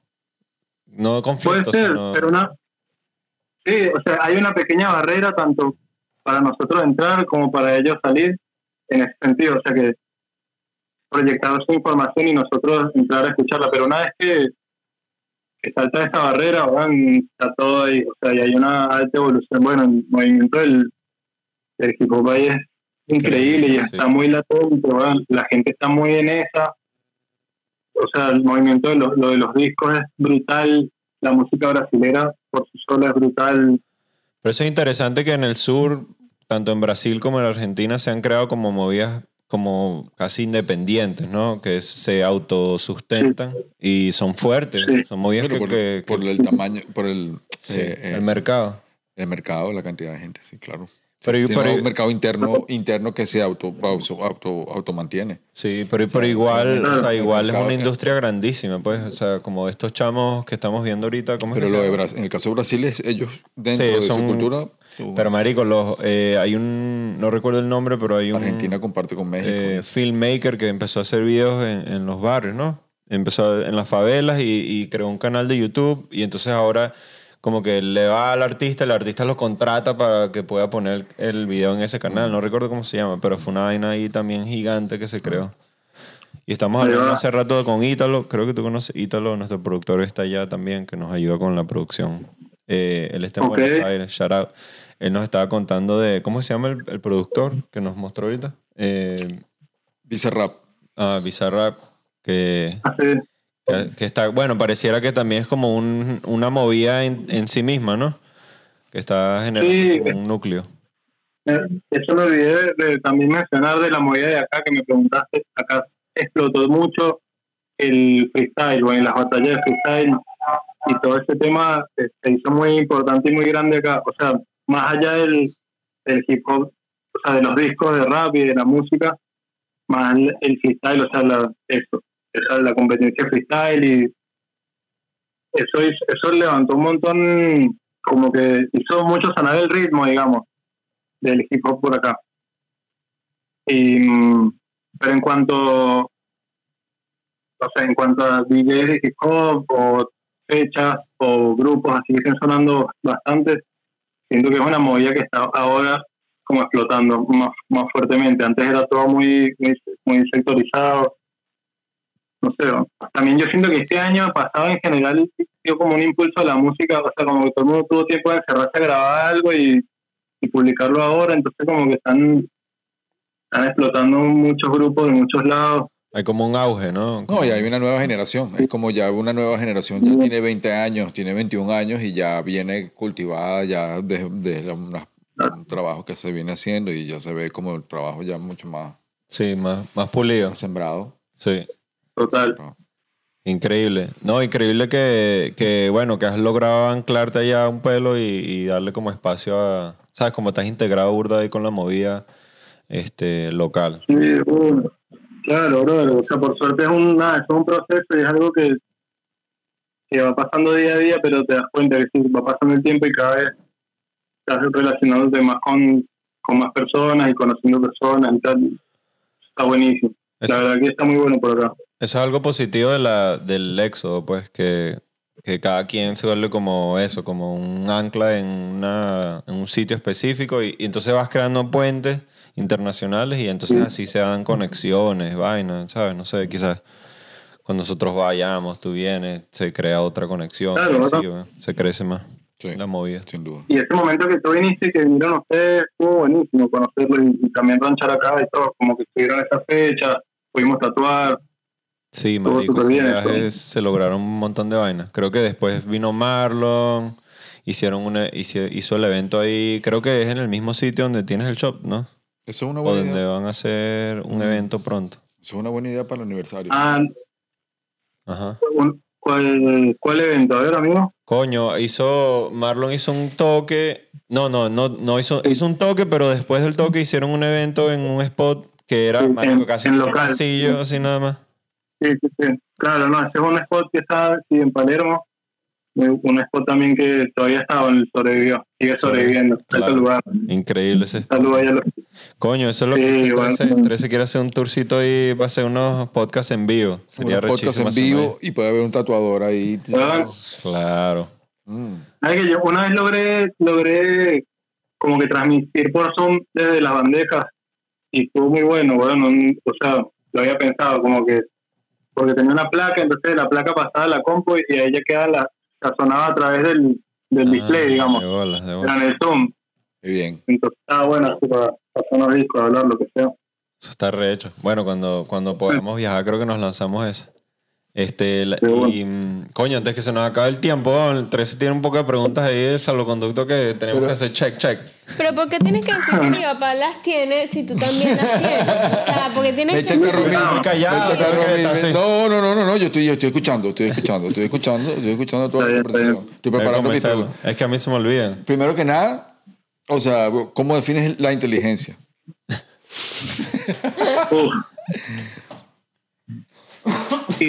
Y Y si te, de- y- y si te parece que es una Sí. pregunta como que abusadora o una vaina, porque mi compañero piensa que Piensa es. que es, a mí no me parece. Que es balurda. ¿Te un gusta? ¿Te gusta, intrépida. ¿te gusta la pregunta? No, me parece que, que la capacidad de resolver problemas, em, básicamente, Capacidad de es resolver. lo, lo que me sale de cajón, diría. Yo creo que yo, sí, esa fue la primera que yo dije también. Sí. Sí, sí, la capacidad de, de resolver. De sí. resolver. Eso siempre es como la, la más arrecha. la Pero que bola que la inteligencia ¿cómo esté- voy a que bola que, el que bola que la inteligencia que esté basada en los problemas. Si no hubiera problema, no hubiera inteligencia. Claro. Pero, pero Claro, ¿cómo es eso? claro, Porque sí, hay evolución. Perdón. Es como que, como si fuera. Dígame, dígame, perdón. Bueno, problemas o, o adversidades o, o- o cosas que van pasando Sí, con- obstáculos. O sea, obstáculos. O sea, porque yo, por ejemplo, yo digo, o sea, si yo, le, si yo vengo a mi papá con un problema, que si algo le pasó No. a mi carro o algo así, ahí no hay inteligencia, No, ahí lo pero- que hay es... ¿qué? Pero por ejemplo, el tipo en la llama caverna, el tipo en la caverna salía de la, salía de la caverna y llegaba un mamut y se, se lo comía y los tipos empezaron a descifrar, coño, no salgas pendiente aquí, tal, ¿me entiendes? Empezaron a desarrollar. De una versión- O hace frío. Sí. ¿Cómo hacemos para...? Pero bueno, ok, bueno. Entonces, Claro. pero mi compañero piensa que es una pregunta como No, intrépida. no. no, no, no. No. Yo me la vacilo, Porque yo me la vacilo. más intrépido es porque viene acompañada de la segunda, que es que si cocinas. Entonces como que ya se pone como incómoda la vaina. Sí, sí, sí cocino algo. ¿Sí qué? Sí. ¿Qué? O sea, si vamos ahorita, ¿Qué? si Drew, eh, eh, Nelo y yo vamos para allá ahorita, Que que- que- Ahorita para la, para la casa, Sí. uh, ya que son varios, una, una pasta, unos fideos. Hey, sí, Sí, ah, pero ¿Cómo? pero- pero- pero- ah, Dime. Bueno, simple, simple, o sea, simple y rico, pues. Así como los fideos tipo al dente, una salsa de tomate, con ajo, con pimienta, con sal, obviamente, y tipo con laurel y todo ahí los juguetes. Eh, en la de- base un queso así medio derretido, un queso cremoso derretido, como para ponerle encima los fideos, que quede el queso abajo, la salsita, y después queso rallado, Ah, salvo un pancito, Uf, tengo y demasiado. ya está, ¿no? Verga. Es una buena respuesta, ¿ves? Claro. Un vinito, vinito. Vinito, claro. Un vino de acá barato, bueno. Ah, Pero es que Nelo lo hace awkward. Nelo, ¿Yo? Nelo- ¿Yo por qué? Nelo- la energía que bota Nelo es como que... "Ugh". No, ¿por qué? No, yo me estaba Es imaginando... porque Nelo no le gusta cocinar, es por eso que no le interesa. Pero a, ya a mí me gusta cocinar No, yo me y yo quiero saber que van a cocinar los otros. Claro, no, no está bien. No, lo ¿qué que me da risa son las como back to back así preguntas burda random. Yo sé, yo sé, la propósito. está bien, igual, está bien. No, no, se pero bien. No, no, No, pero no, bien. Una bien, pastica, una pastica. Mm. No, me imaginé una verga y la pasta en Argentina que es increíble también. Uf. Está buena. Pero bueno, te, les haría una pasta así de. No Ya le puedo hacer pasta casera, todavía no aprendí, pero ya aprenderé. Ardente. Mm. Pata ardente. Eh, Nuestro, eh, Manu, Claro. Manu está cumpliendo años. eh, nuestro, no, diseñador, todo el arte que ves en el Instagram, todo lo hace Manu. Está cumpliendo años, 27 años. Coño. Y entra, entra en, en los años del 27. ¿Por qué? Ah, ese ahí cuando. Ay, papá, no. Ay, ay, o sea, No, estoy odiando, estoy Una odiando. buena rata. Estoy odiando, estoy odiando. estoy odiando. Quería, de lo que me había dicho 13, cómo veía la movida ahora. Ah, eso, eso. Sobre todo allá. Increíble. Me parece increíble la movida ahora en general. ¿no? O sea, la verdad que sí. Em, todas las cosas que vienen saliendo, o sea, de Venezuela, ¿no? Y también todas esas colaboraciones con gente de otros lados, no sé, todo el hecho de que, los chamos estén moviendo en distintos países, colaborando con gente de distintos países, todo el sonido nuevo, el montón de discos que están saliendo afuera, cómo influencian el, el sonido latino, todo me parece increíble la verdad. Está muy bueno. Arrechísimo.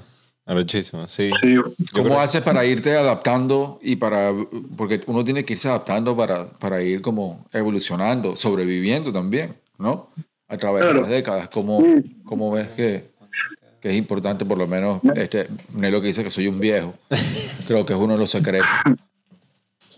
Claro, y no sé, brother, yo creo que es muy importante relacionarse con, con gente joven, o sea, y, y escucharlo y pillar qué traen y estar muy abierto a eso. Supongo que eso te ayuda a, a estar al día, ¿no? O sea, como tomar muy en cuenta la voz de, los de la gente más chica. Mm.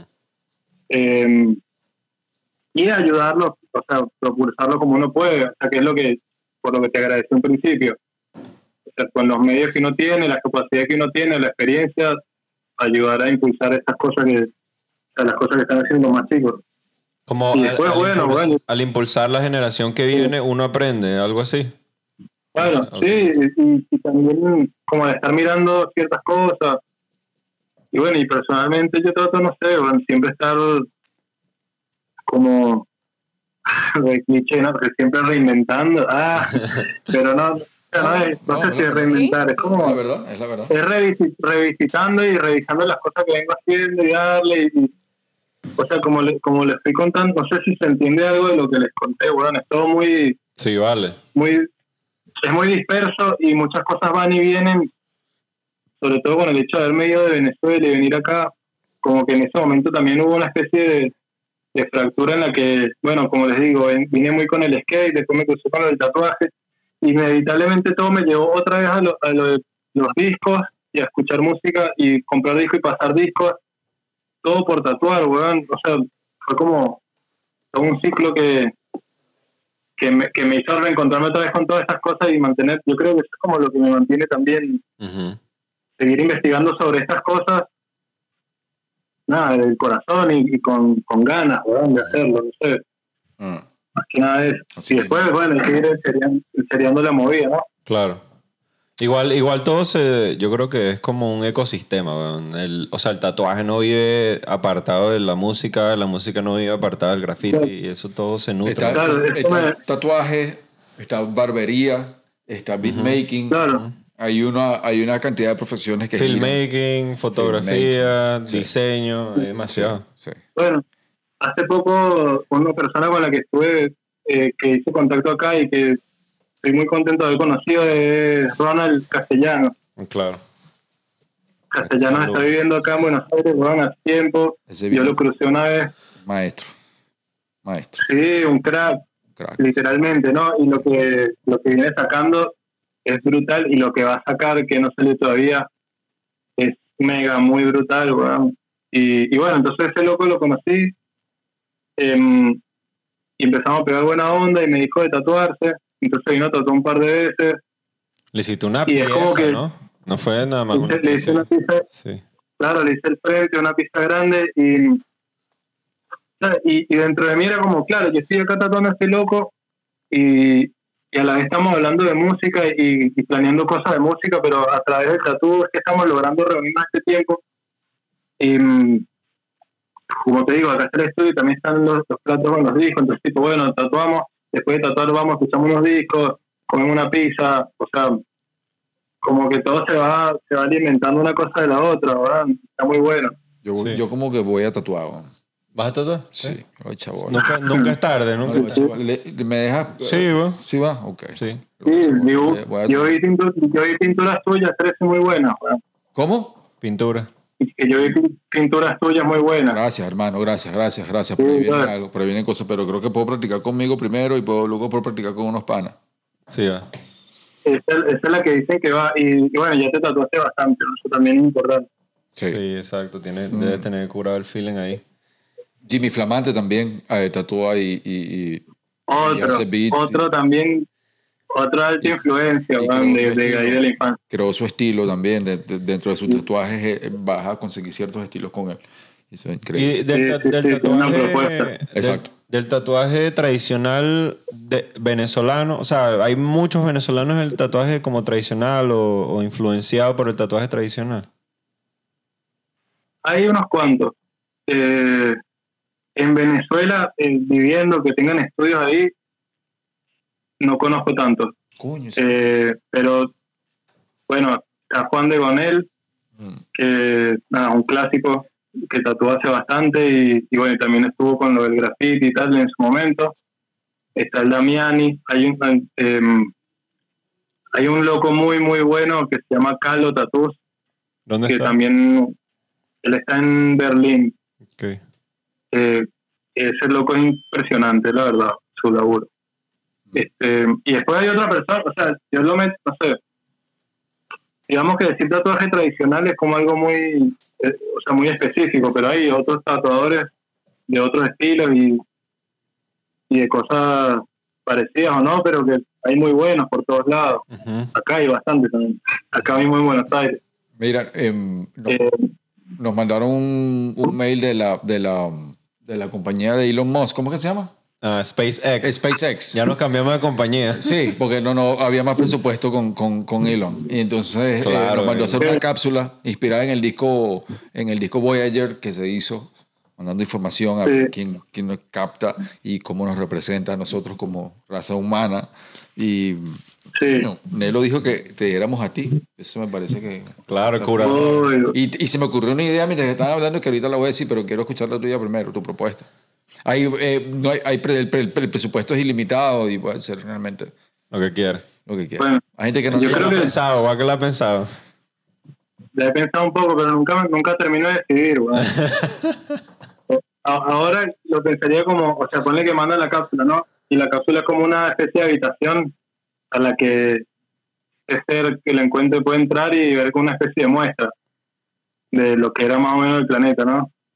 De lo que es nuestro planeta, no sé, pues, un poco de tierra, digamos, un poquito de tierra, un poquito de agua, Mm, fuego, este, el oxígeno, no sé, explicar ahí como una, una especie de, de museo de los niños de, de lo que era la Tierra, algo así. Exacto, a mí ese es el mejor que he escuchado. Ese es como el más lógico que he escuchado. ¿Cómo son los otros? ¿Cómo son los otros? No, los otros son que sí. Ay, no, Una pongo arepa. mi disco. Una pongo arepa. una arepa. No, o sea, no. eh, tiene que ser algo un poco más como que entiendan todo. No van a entender solamente que es una arepa, sino todo eh, o sea, También- el mundo. Una cosa que, que no sé, yo también pienso como que, bueno, capaz que el ser que lo encuentra es un ser que nada que ver con nosotros, o sea, que, que nada que ver, pues, Claro. Tipo, nada que, o sea, una cosa toda loca y, y cómo le explicas que nosotros somos así, tipo, que, que tenemos estos cinco sentidos, que no sé. Claro, quizás el bicho no sabe ni qué hacer con la arepa y que, qué hago con esta vaina. Claro, bueno, una cosa. se- le cae la arepa. ¿Tú crees que una arepa no huela como comida para cualquier persona de la... No, quizás no comen, quizás No, son. no, quizás no comen. yo, creería que No, la comida es universal. La comida debe ser, la comida es universal. la- No, claro, hermano, pregúntale a cualquier científico. Todo el mundo come. es universal. Todos comen, todos comen. La arepa es universal, chicos, se acabó. La arepa es universal. Y si mandamos a, a un- una cápsula y mandamos a un tatuador para que tatúe lo que ellos quieran que se tatúen y sería interesante ver qué se quieren tatuar Claro. ellos. Uy, si tienen piel, ¿no? Verga, claro, y después una Sí. vaina toda viscosa ahí que no agarra Oh, oh. Piel. Y si mandas una cápsula un poco de gente disfrazada de como nosotros pensamos que son los extraterrestres. No, hay como mil versiones. Y la mano Se lo toman a mal, capaz. Sí, que No, no. ¿Sabes mamá. qué loco? Además, uno, se lo toman a mal. viste los tatuajes, más antiguos de todos, o sea, como los tatuajes así tribales y todo lo, como los más, más, más, más antiguos, así, tipo, no sé, la momia tatuada y tal. y es tipo, siempre son cosas que parecen más marcianas que ahora, van, Eso es como todo muy, interesante. muy gráfico, todas unas barritas, tipo tres barritas, un puntito, y, o sea, como uno, como un lenguaje muy avanzado, y que y hoy en día aquí- tipo, Tengo aquí la osa mayor. que- La, la osa mayor. y pa. Claro, antes era que sí, puros códigos de barra, unas vainas así todas locas. Claro, tipo, no, esto te representa como, como agricultor, no sé qué, y todas unas rayas, todo Claro. negro, como todo. Wow, man. Marico, era más... ar- Claro, claro. ¿Tú qué claro. mandarías? No sé, no sé, yo no, a mí no me puede hacer esa pregunta.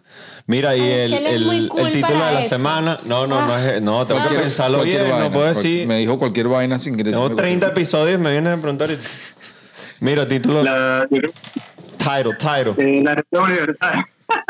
¿La qué? ¿La qué? La arepa universal. La arepa universal. Coño, está bueno. No, no, no, no sé, no. no. Yo pondría. Eh, uy. Paz, amor y empatía. Creo que podría decir. Paz, amor y Empatía. empatía. Coño, está bueno. Eso debería ser- ese es como el, el pensul de primero a cuarto grado, debería ser. Paz, amor y empatía. ¿Estás en clase de paz? No, no, no, voy para clase de amor. Ah, no, no, voy para clase de empatía. A veces es como lo que Empatía. Oh, soy su profesor de empatía, ¿no? Profesor de- Claro. Amor, paz y empatía. Estás es Claro. un pensul. Eh, eso es lo que estamos hablando Claro. hace rato. Calidad. De la... Como el... La, el ¿Cómo se llama? El... Eh, como la... La esencia. No, no, la esencia no. Como la sanidad mental, weón, que empieza como con eso, ¿no? Con ese... Sí. Creo con que puedes muy básicas. luchar, luchar la insanidad mental con esos tres elementos. Es Claro. la manera de batallar la insanidad mental. Creo que si Sí. puedes seguir esos tres elementos y, y influ- dejarte influenciar y O de manejar por repente eso. eres loco si sigues esos tres. No, porque son cosas muy simples. ¿No? No, no, todo, no todo el mundo, no, no conozco a nadie que sea así de perfecto. Claro. Bueno, pero sí, no conozco a nadie que tiene todas las tres. Claro, puede ser. Bueno, todos tienen un pelín. No todo el tiempo. no todo el tiempo. Les quería, les quería preguntar algo también de lo que veníamos hablando hace un toque. Por favor, Me hizo pensar por favor. de la movida de, de la movida actual y eso. Este, una cosa que sí, que sí, no sé, que me gustaría ver o que pienso que, que no hay tanto, que no veo tanto, es como más diversidad, digamos, en, en, el, en el género de la música del hip hop, ¿no?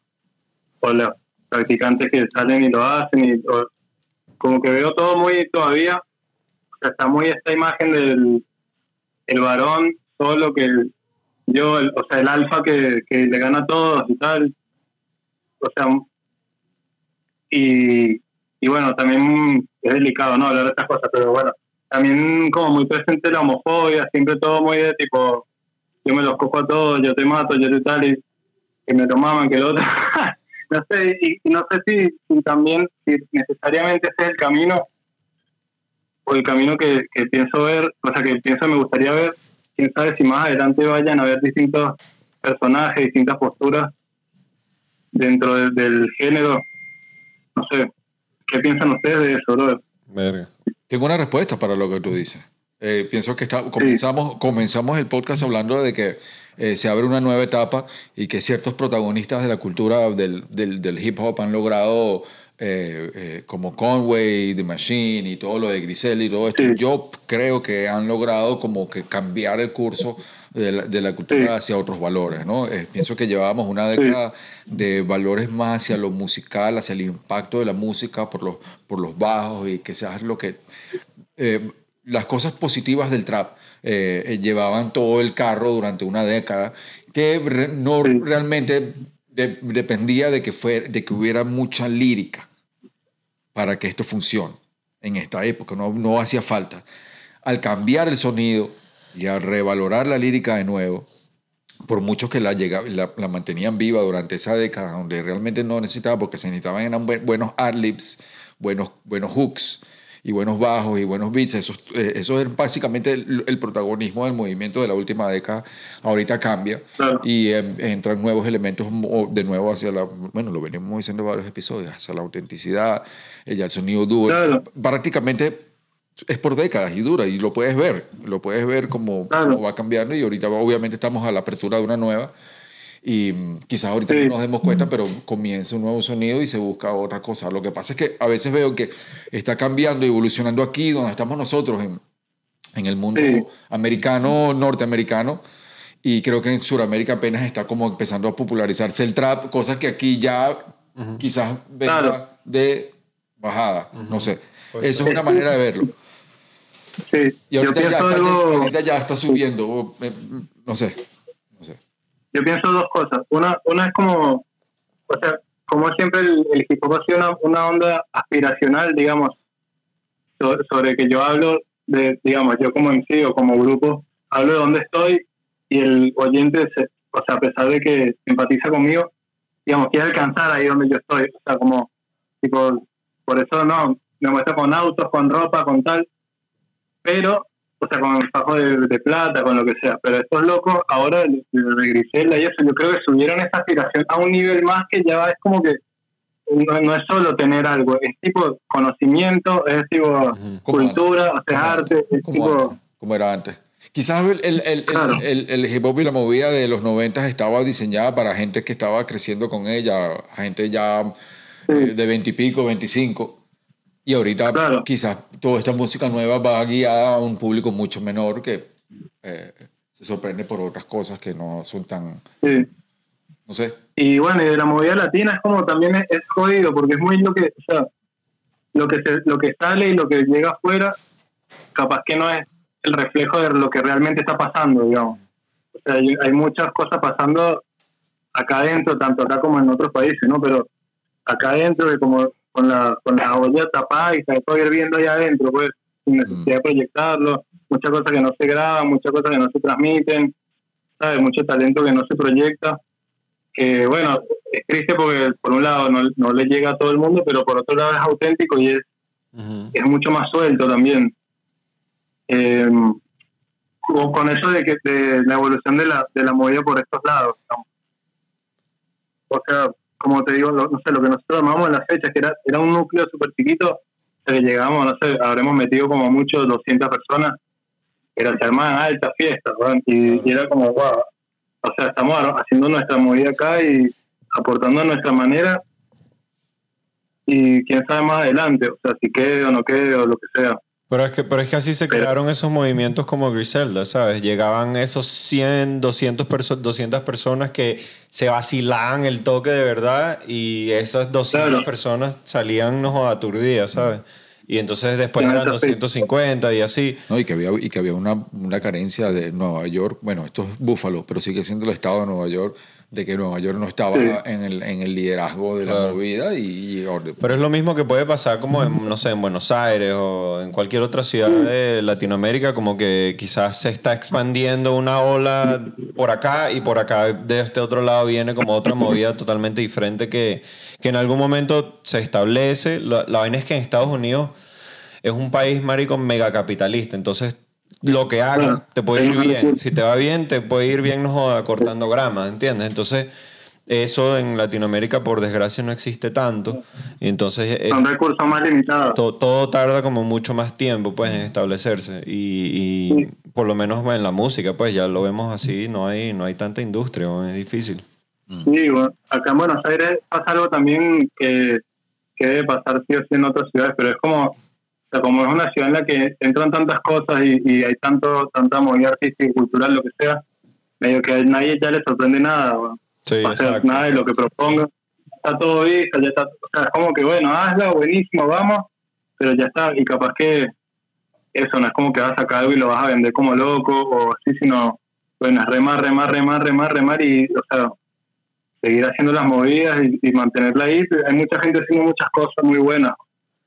Ya, por eso pasa en las Eh, ciudades grandes siempre, es como tan sí. rápida la velocidad que no... O sea, como que evoluciona demasiado rápido, marico. Pero eso es bueno también, pues, ¿Sabes porque estás como en la punta de la flecha. ¿Sabes que me acordé de Caracas? Una cosa que también me ayudó mucho así en el momento fue la fiesta simple. Coño, pana. ¿Te acuerdas? Claro, Bueno, en qué por época. Yo formé parte de ese crew y, y tuve la suerte de formar parte de ese crew también, junto con Sergio y con otros más. Me- Me acuerdo de 13, tocaste un par de fiestas. Sí, sí, sí, no, y y, me las vacilé. Era mi fiesta favorita. Era lo máximo. Drum and bass era como mi estilo favorito. Después el rap era como que drum and bass para mí y todavía para mí me parece la mejor música para bailar. Pues yo. Está buenísimo. Qué raro lo que pasó con el Sí. drum and bass, ¿verdad? Sí, o Cómo sea, se desapareció. fue como, como tuvo su, su hit ahí. Tuvo bueno, ¿te acuerdas de años. DJ Drake? Cuatro años. Sí. Del 96 al, al 99 y ya, y de repente se desapareció el drum and bass. Yo iba a rombas de drum and bass en, el- en 2014, Quizás en Europa es diferente. 2015, Sí, 2016. es como Claro, no, una hay una, pequeña. pero había en- altos DJs de drum and bass en Venezuela, ¿verdad? Uf, Altos, en esa época en Caracas. uf, uf. Alta fiesta la otra- Qué buena. Pequeñas victorias. Sí. Ajá. Pequeñas victorias. All victories. ¿Sabes? Ya, está, ya conoces el, el- Claro, el ¿sabes? programa. Pequeña victoria. Eh, a ver, Yo tengo una. y creo que cualquier tipo de ejercicio puede ser, bueno, A, esta- estas una edades.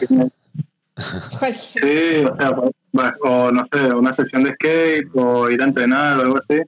Siempre te sientes como, oh, qué bien. poco Yo de... tengo una. no sé, Yo tengo una. a ver, Eh, acumular abridas de puertas durante el día a la gente eh, que, ex- que extraña, que no conozca. ¿Cómo así? Abrir la Ah, puerta. eh, verga, pero ahorita con la pandemia no. ¿Por qué? ¿Por Pues qué? seguir abriendo puertas igualito. Bueno, pero Puede ser saltando y tal. Pero creo que ese favor de abrirle las puertas a alguien es... eh, ah, sí. sí, tiene, hay, hay, hay algo ahí. sí, total. Ey, bueno, el otro día pegué esta gorra, fue una pequeña victoria. ¿no? Estuvo bueno. Oh, qué arrecho. ¿eh? O sea, vintage. Es Sí, a una feria, una feria que hacen unos amigos. Uh, eh, uf. una feria que se llama Sold Out, está muy buena. Ah, sí, saludos Eh, a Coco, Coco Sport. Esa es Bueno, que claro, tenemos que. Claro, ese, ese, bueno, por ejemplo, una fecha, ellos una vez armaron una feria en, sería 2020, 2019, 2020, y esa, y justo esa época estaba, estaba por acá Willy, de Bill, estaba Marlon, y estaban un par más, y, yo pasé música en la fecha, llevé un micrófono, llevé las bandejas, y se terminó armando ahí, weón, alto cipher improvisado que no grabó, o sea, se grabó muy poco, se grabaron unos cuantos minutos, lo que sea, pero ahí cantaron de todo, se puso muy bueno. Ese fue el día que conocí a, o sea, que me reencontré, ya lo había conocido a Castellano, pero Ok. pues sí, esa, esa fue alta fecha, amigo. Qué Sí, la verdad, estuvo muy bueno. Qué brutal. Coco, Coco tiene una Sí. es como una tienda online y a veces hace como cada cuánto, cada Claro. meses, no sé, cada cuántos Sí, meses. incluso ella fue en Caracas Bar, weón, que es donde trabaja Majo. Ajá. Este, es nada, ZZP. También. Sí. La, la que hizo la, la foto Sí, de. Buenísimo, buenísimo. Claro, la bueno, la también, ella es amiga mía de acá, o sea, ya la conozco de vivir, cuando me vine a vivir, cuando nos vinimos, y por ahí la conocí al toque y siempre hemos estado en contacto y la mejor con ella también, un saludo para ella, una genia. Pequeña victoria. ¿Pequeña victoria para mí? Sí. Eh, Ay. estamos a punto de vender el documental. Coño, pero es una gran. Estás hablando Bueno, de una gran victoria. No, Bueno, pero tú- hablando sí, de, es estás hablando de una vaina de carrera, de tu cambio de carrera de escalón. No, vale, es una gran victoria. Bueno, una gran victoria, pero las pequeñas victorias son como Sí, recientes, para mí ¿no? es algo pequeño. No, no, no. No por lo pequeño, sino por lo, por lo reciente, por lo reciente. Ok. Eh, Bien. eh, ¿Qué onda? Solo se puede ver en Estados Unidos el documental, ¿no? Sí, ahorita, weón. No porque la vaina es como, eso es un peo ahí siempre que si los derechos internacionales, no sé qué vaina, pero pronto creo que el productor, lo que pasa es que ya no está como de nuestro lado, pues. Lo tiene como otra gente que lo está manejando, pero creo que pronto entra como la negociación de Latinoamérica y todo ese peo, pero Ok, por el próximo episodio pues sí que lo vendimos. Pequeña- pero pequeña, pequeña victoria, como levantarte más temprano, como llegar más, pun- ser más puntual, no sé, como la puntualidad, eh, qué sé yo, I feel attacked. como leer los mensajes del, de WhatsApp, cosas así, pues, Eh, pequeñas Ah, victorias. coño, me compré un disco duro gigante para, guardar to- para organizar mis, mis discos duros, marico. Tengo un reguero de data. Eso es una gran pequeña victoria. Organizar Bueno. tu data. La, Y que tienes que tener dos, tienes que tener dos. Todo el mundo que escucha, tienes que tener dos dos discos duros. Dos discos dos discos duros. Claro. no puedes comprar disco duro de a uno. De a Claro, uno. no ahí, nota, ahí notan la tienda cuando eres un conejo, cuando pides un disco duro. Sí, sí. Ahí te, ah, sí. dos Te discos pago. No, no. Igual con los zapatos, ¿sabes? Con los No, zapatos. no, los zapatos. Sí, se compran dos pares. Uno para guardar. Verga. I know. No, yo no puedo hacer Ah, con igual, con los, estilo, no ey, puedo, igual no. con los viniles y lo- con el acetato. Con los, Oh, pares, de a dos. pares, dos, de a dos. Verga. repetido. Primero para que, para que estén en las dos bandejas, como dices tú, bandejas. Y segundo para uno lo guardas y otro lo... Claro. Increíble. Bien. Pero ahí tienes que gastar plata como es. Un- una pequeña victoria que tú, te, tú, tú que no vas al soccer porque te, te dio miedo. de- ¿A dónde? el, el soccer. Que no vas al soccer. Ah, no, marico, el, no- Ah, el novio no, de Drew me dije, bueno, vamos a jugar fútbol. Fui un día así, terminé, fue, weón, recuperación como dos semanas. Pero te, duele. ah, Es que está bien. No, sí, me bien. empezó a, ro- a doler como el tobillo, Es que después la bien. rodilla, marico. Es que no me estiré, eso y llegué así Ah, que con llegaste 18 ahí. años y a correr, no. Tenía que hacerme como yoga, weón, el día anterior. Tienes que hacer cualquier Ey, el box, ¿sigue- ¿sigues haciendo box? Sí, bueno, sabes, con lo de la pandemia los gimnasios aquí los cerraron, weón. Claro. Eh, conseguí como un spot ahí que tiene como un gimnasio outdoor y vaina. Tenía un Ah, saco, pero, pero marico, si no entrenas así, el gimnasio, el, como la energía del gimnasio de box No, es es otro diferente. peo, ¿sabes? Sí. Nosotros tuvimos las clases que yo hacía, las habían pasado para un, para un estacionamiento también así como afuera. Y bueno, resolvíamos ahí callejero, pero, No pero sí, mismo, no ¿no? es lo mismo que el gimnasio, tal cual. Entras ahí como pff, una energía, esa mierda. Sí, qué No, jodido. el entrenamiento de boxeo, el entrenamiento de boxeo va más allá de algo de deporte. El entrenamiento de boxeo Sí, nutre, cuerpo nutre el, nutre el alma de una manera y, for- y fortalece el alma y estructura el alma de una manera. Lo sé porque Sí, eh, en- entrené como boxeador por tres meses y, y, y para un proyecto y, y- y de verdad que esa estructura, el sistema de defensa, el sistema que siempre lo primero que debe ser es protegerte. O sea, hay una cantidad de, Sí. analogías que, que en, el, en el boxeo que, que- Sí. Eh, y el respeto por el otro. Una vez que tienes Ajá. al otro parado al frente, es como que ya, o sea, estás pensando un montón en cuidarlo a él también y, y en, Sí. o sea, que su- sobre todo entrenando y hasta, no sé, siendo un aficionado o lo que sea. Está buenísimo eso de, nada, de tener que de darte manos con otra persona, pero a la vez con todo el, Sí, con todo el protocolo y la onda del boxeo, pues. sí, Sí, sí. La bueno. respiración, marico, la respiración es increíble. sí, te pones, la, te pones, te pones la, te meten, te meten mano, te pones un casco, una mano. Lo, lo he hecho, sí, lo he hecho. Ah. No me gusta tanto, o sea, lo que pasa es que en mi gimnasio habían como muy rookie y muy pro, weón. Entonces, Claro, con los muy rookie, entonces, coño, era una ladilla porque no podías como que disfrutar como del sparring, pues. Y con los muy pro era una ladilla porque entonces terminabas coñaseado. Entonces, pues, claro. siempre tienes que estar con alguien como de tu level y tienes que tener más o menos tu, tu altura. Es, un- es un pedo conseguir a Sí. alguien fino para hacer sparring. Sí, tal cual. Pero nada más ir a darle como tres rounds de coñazos al saco, ya eso es una descarga demasiado recha, man. Sí, o, o los ejercicios, nosotros nos hacían full que le dicen escuelita, como ejercicio con los otros, así tipo, bueno, Claro. uno, uno, tal, y entonces ta, ta, ta, Claro. y haciendo el ejercicio con el otro, eso está bueno también. Y bueno, iban muchas chicas también, entonces era como que la clase mixta así, Ah, por eso ibas, ¿no? Por eso te la pasabas no, ahí. o sea, como que eso te da otra perspectiva, weón, porque las chicas también te cagan a palo igual, Sí, igualito, sí.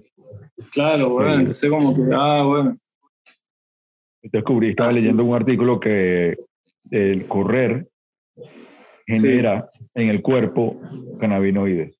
Verga. Sí. Verga. ahí vengo. Que ya vengo, voy a poner la gente vale. pensaba que era, la gente pensaba que era otra cosa, que era mm, lo que genera el Endorfina. cuerpo endorfina y es, son cannabinoides. Mierda. Sigues corriendo siempre, 13 Ay, que- ahí, toda la mañana. Todos los días, hermano, todos los días. Hoy esta mañana no puedo, no puedo correr porque tuvimos que comenzar temprano, pero va. apenas, apenas, apenas cerremos el pot, eh, salgo, salgo corriendo. Sale. Qué pro, weón. Eso Corro en su vida. Y corro en su vida. Estoy corriendo en su Bueno, vida. Verga. Resistencia. Seriedad. brutal. Sí.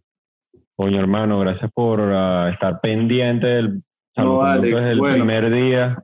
Sé que eres uno de los primeros que nos escribió así que, bro, Pero tienes una pregunta o algo. Ya, fan. No, si eres todavía, vale, que diga algo. Tienes una pregunta. Pues, alguna bueno, no, ¿qué puedo decir? Se nos, conclusión. se nos acaba la batería Ah, ya. coño, no, rápido, tengo que decir que este, este sábado tenemos una muestra, weón, acá con el equipo de, de Greenhouse, que es donde trabajo, y otro estudio que se llama Sabotaje. Hacemos una muestra este sábado 27 y ahí vamos a estar pasando discos, vamos a mostrar unos- unas cuantas pinturas, vamos a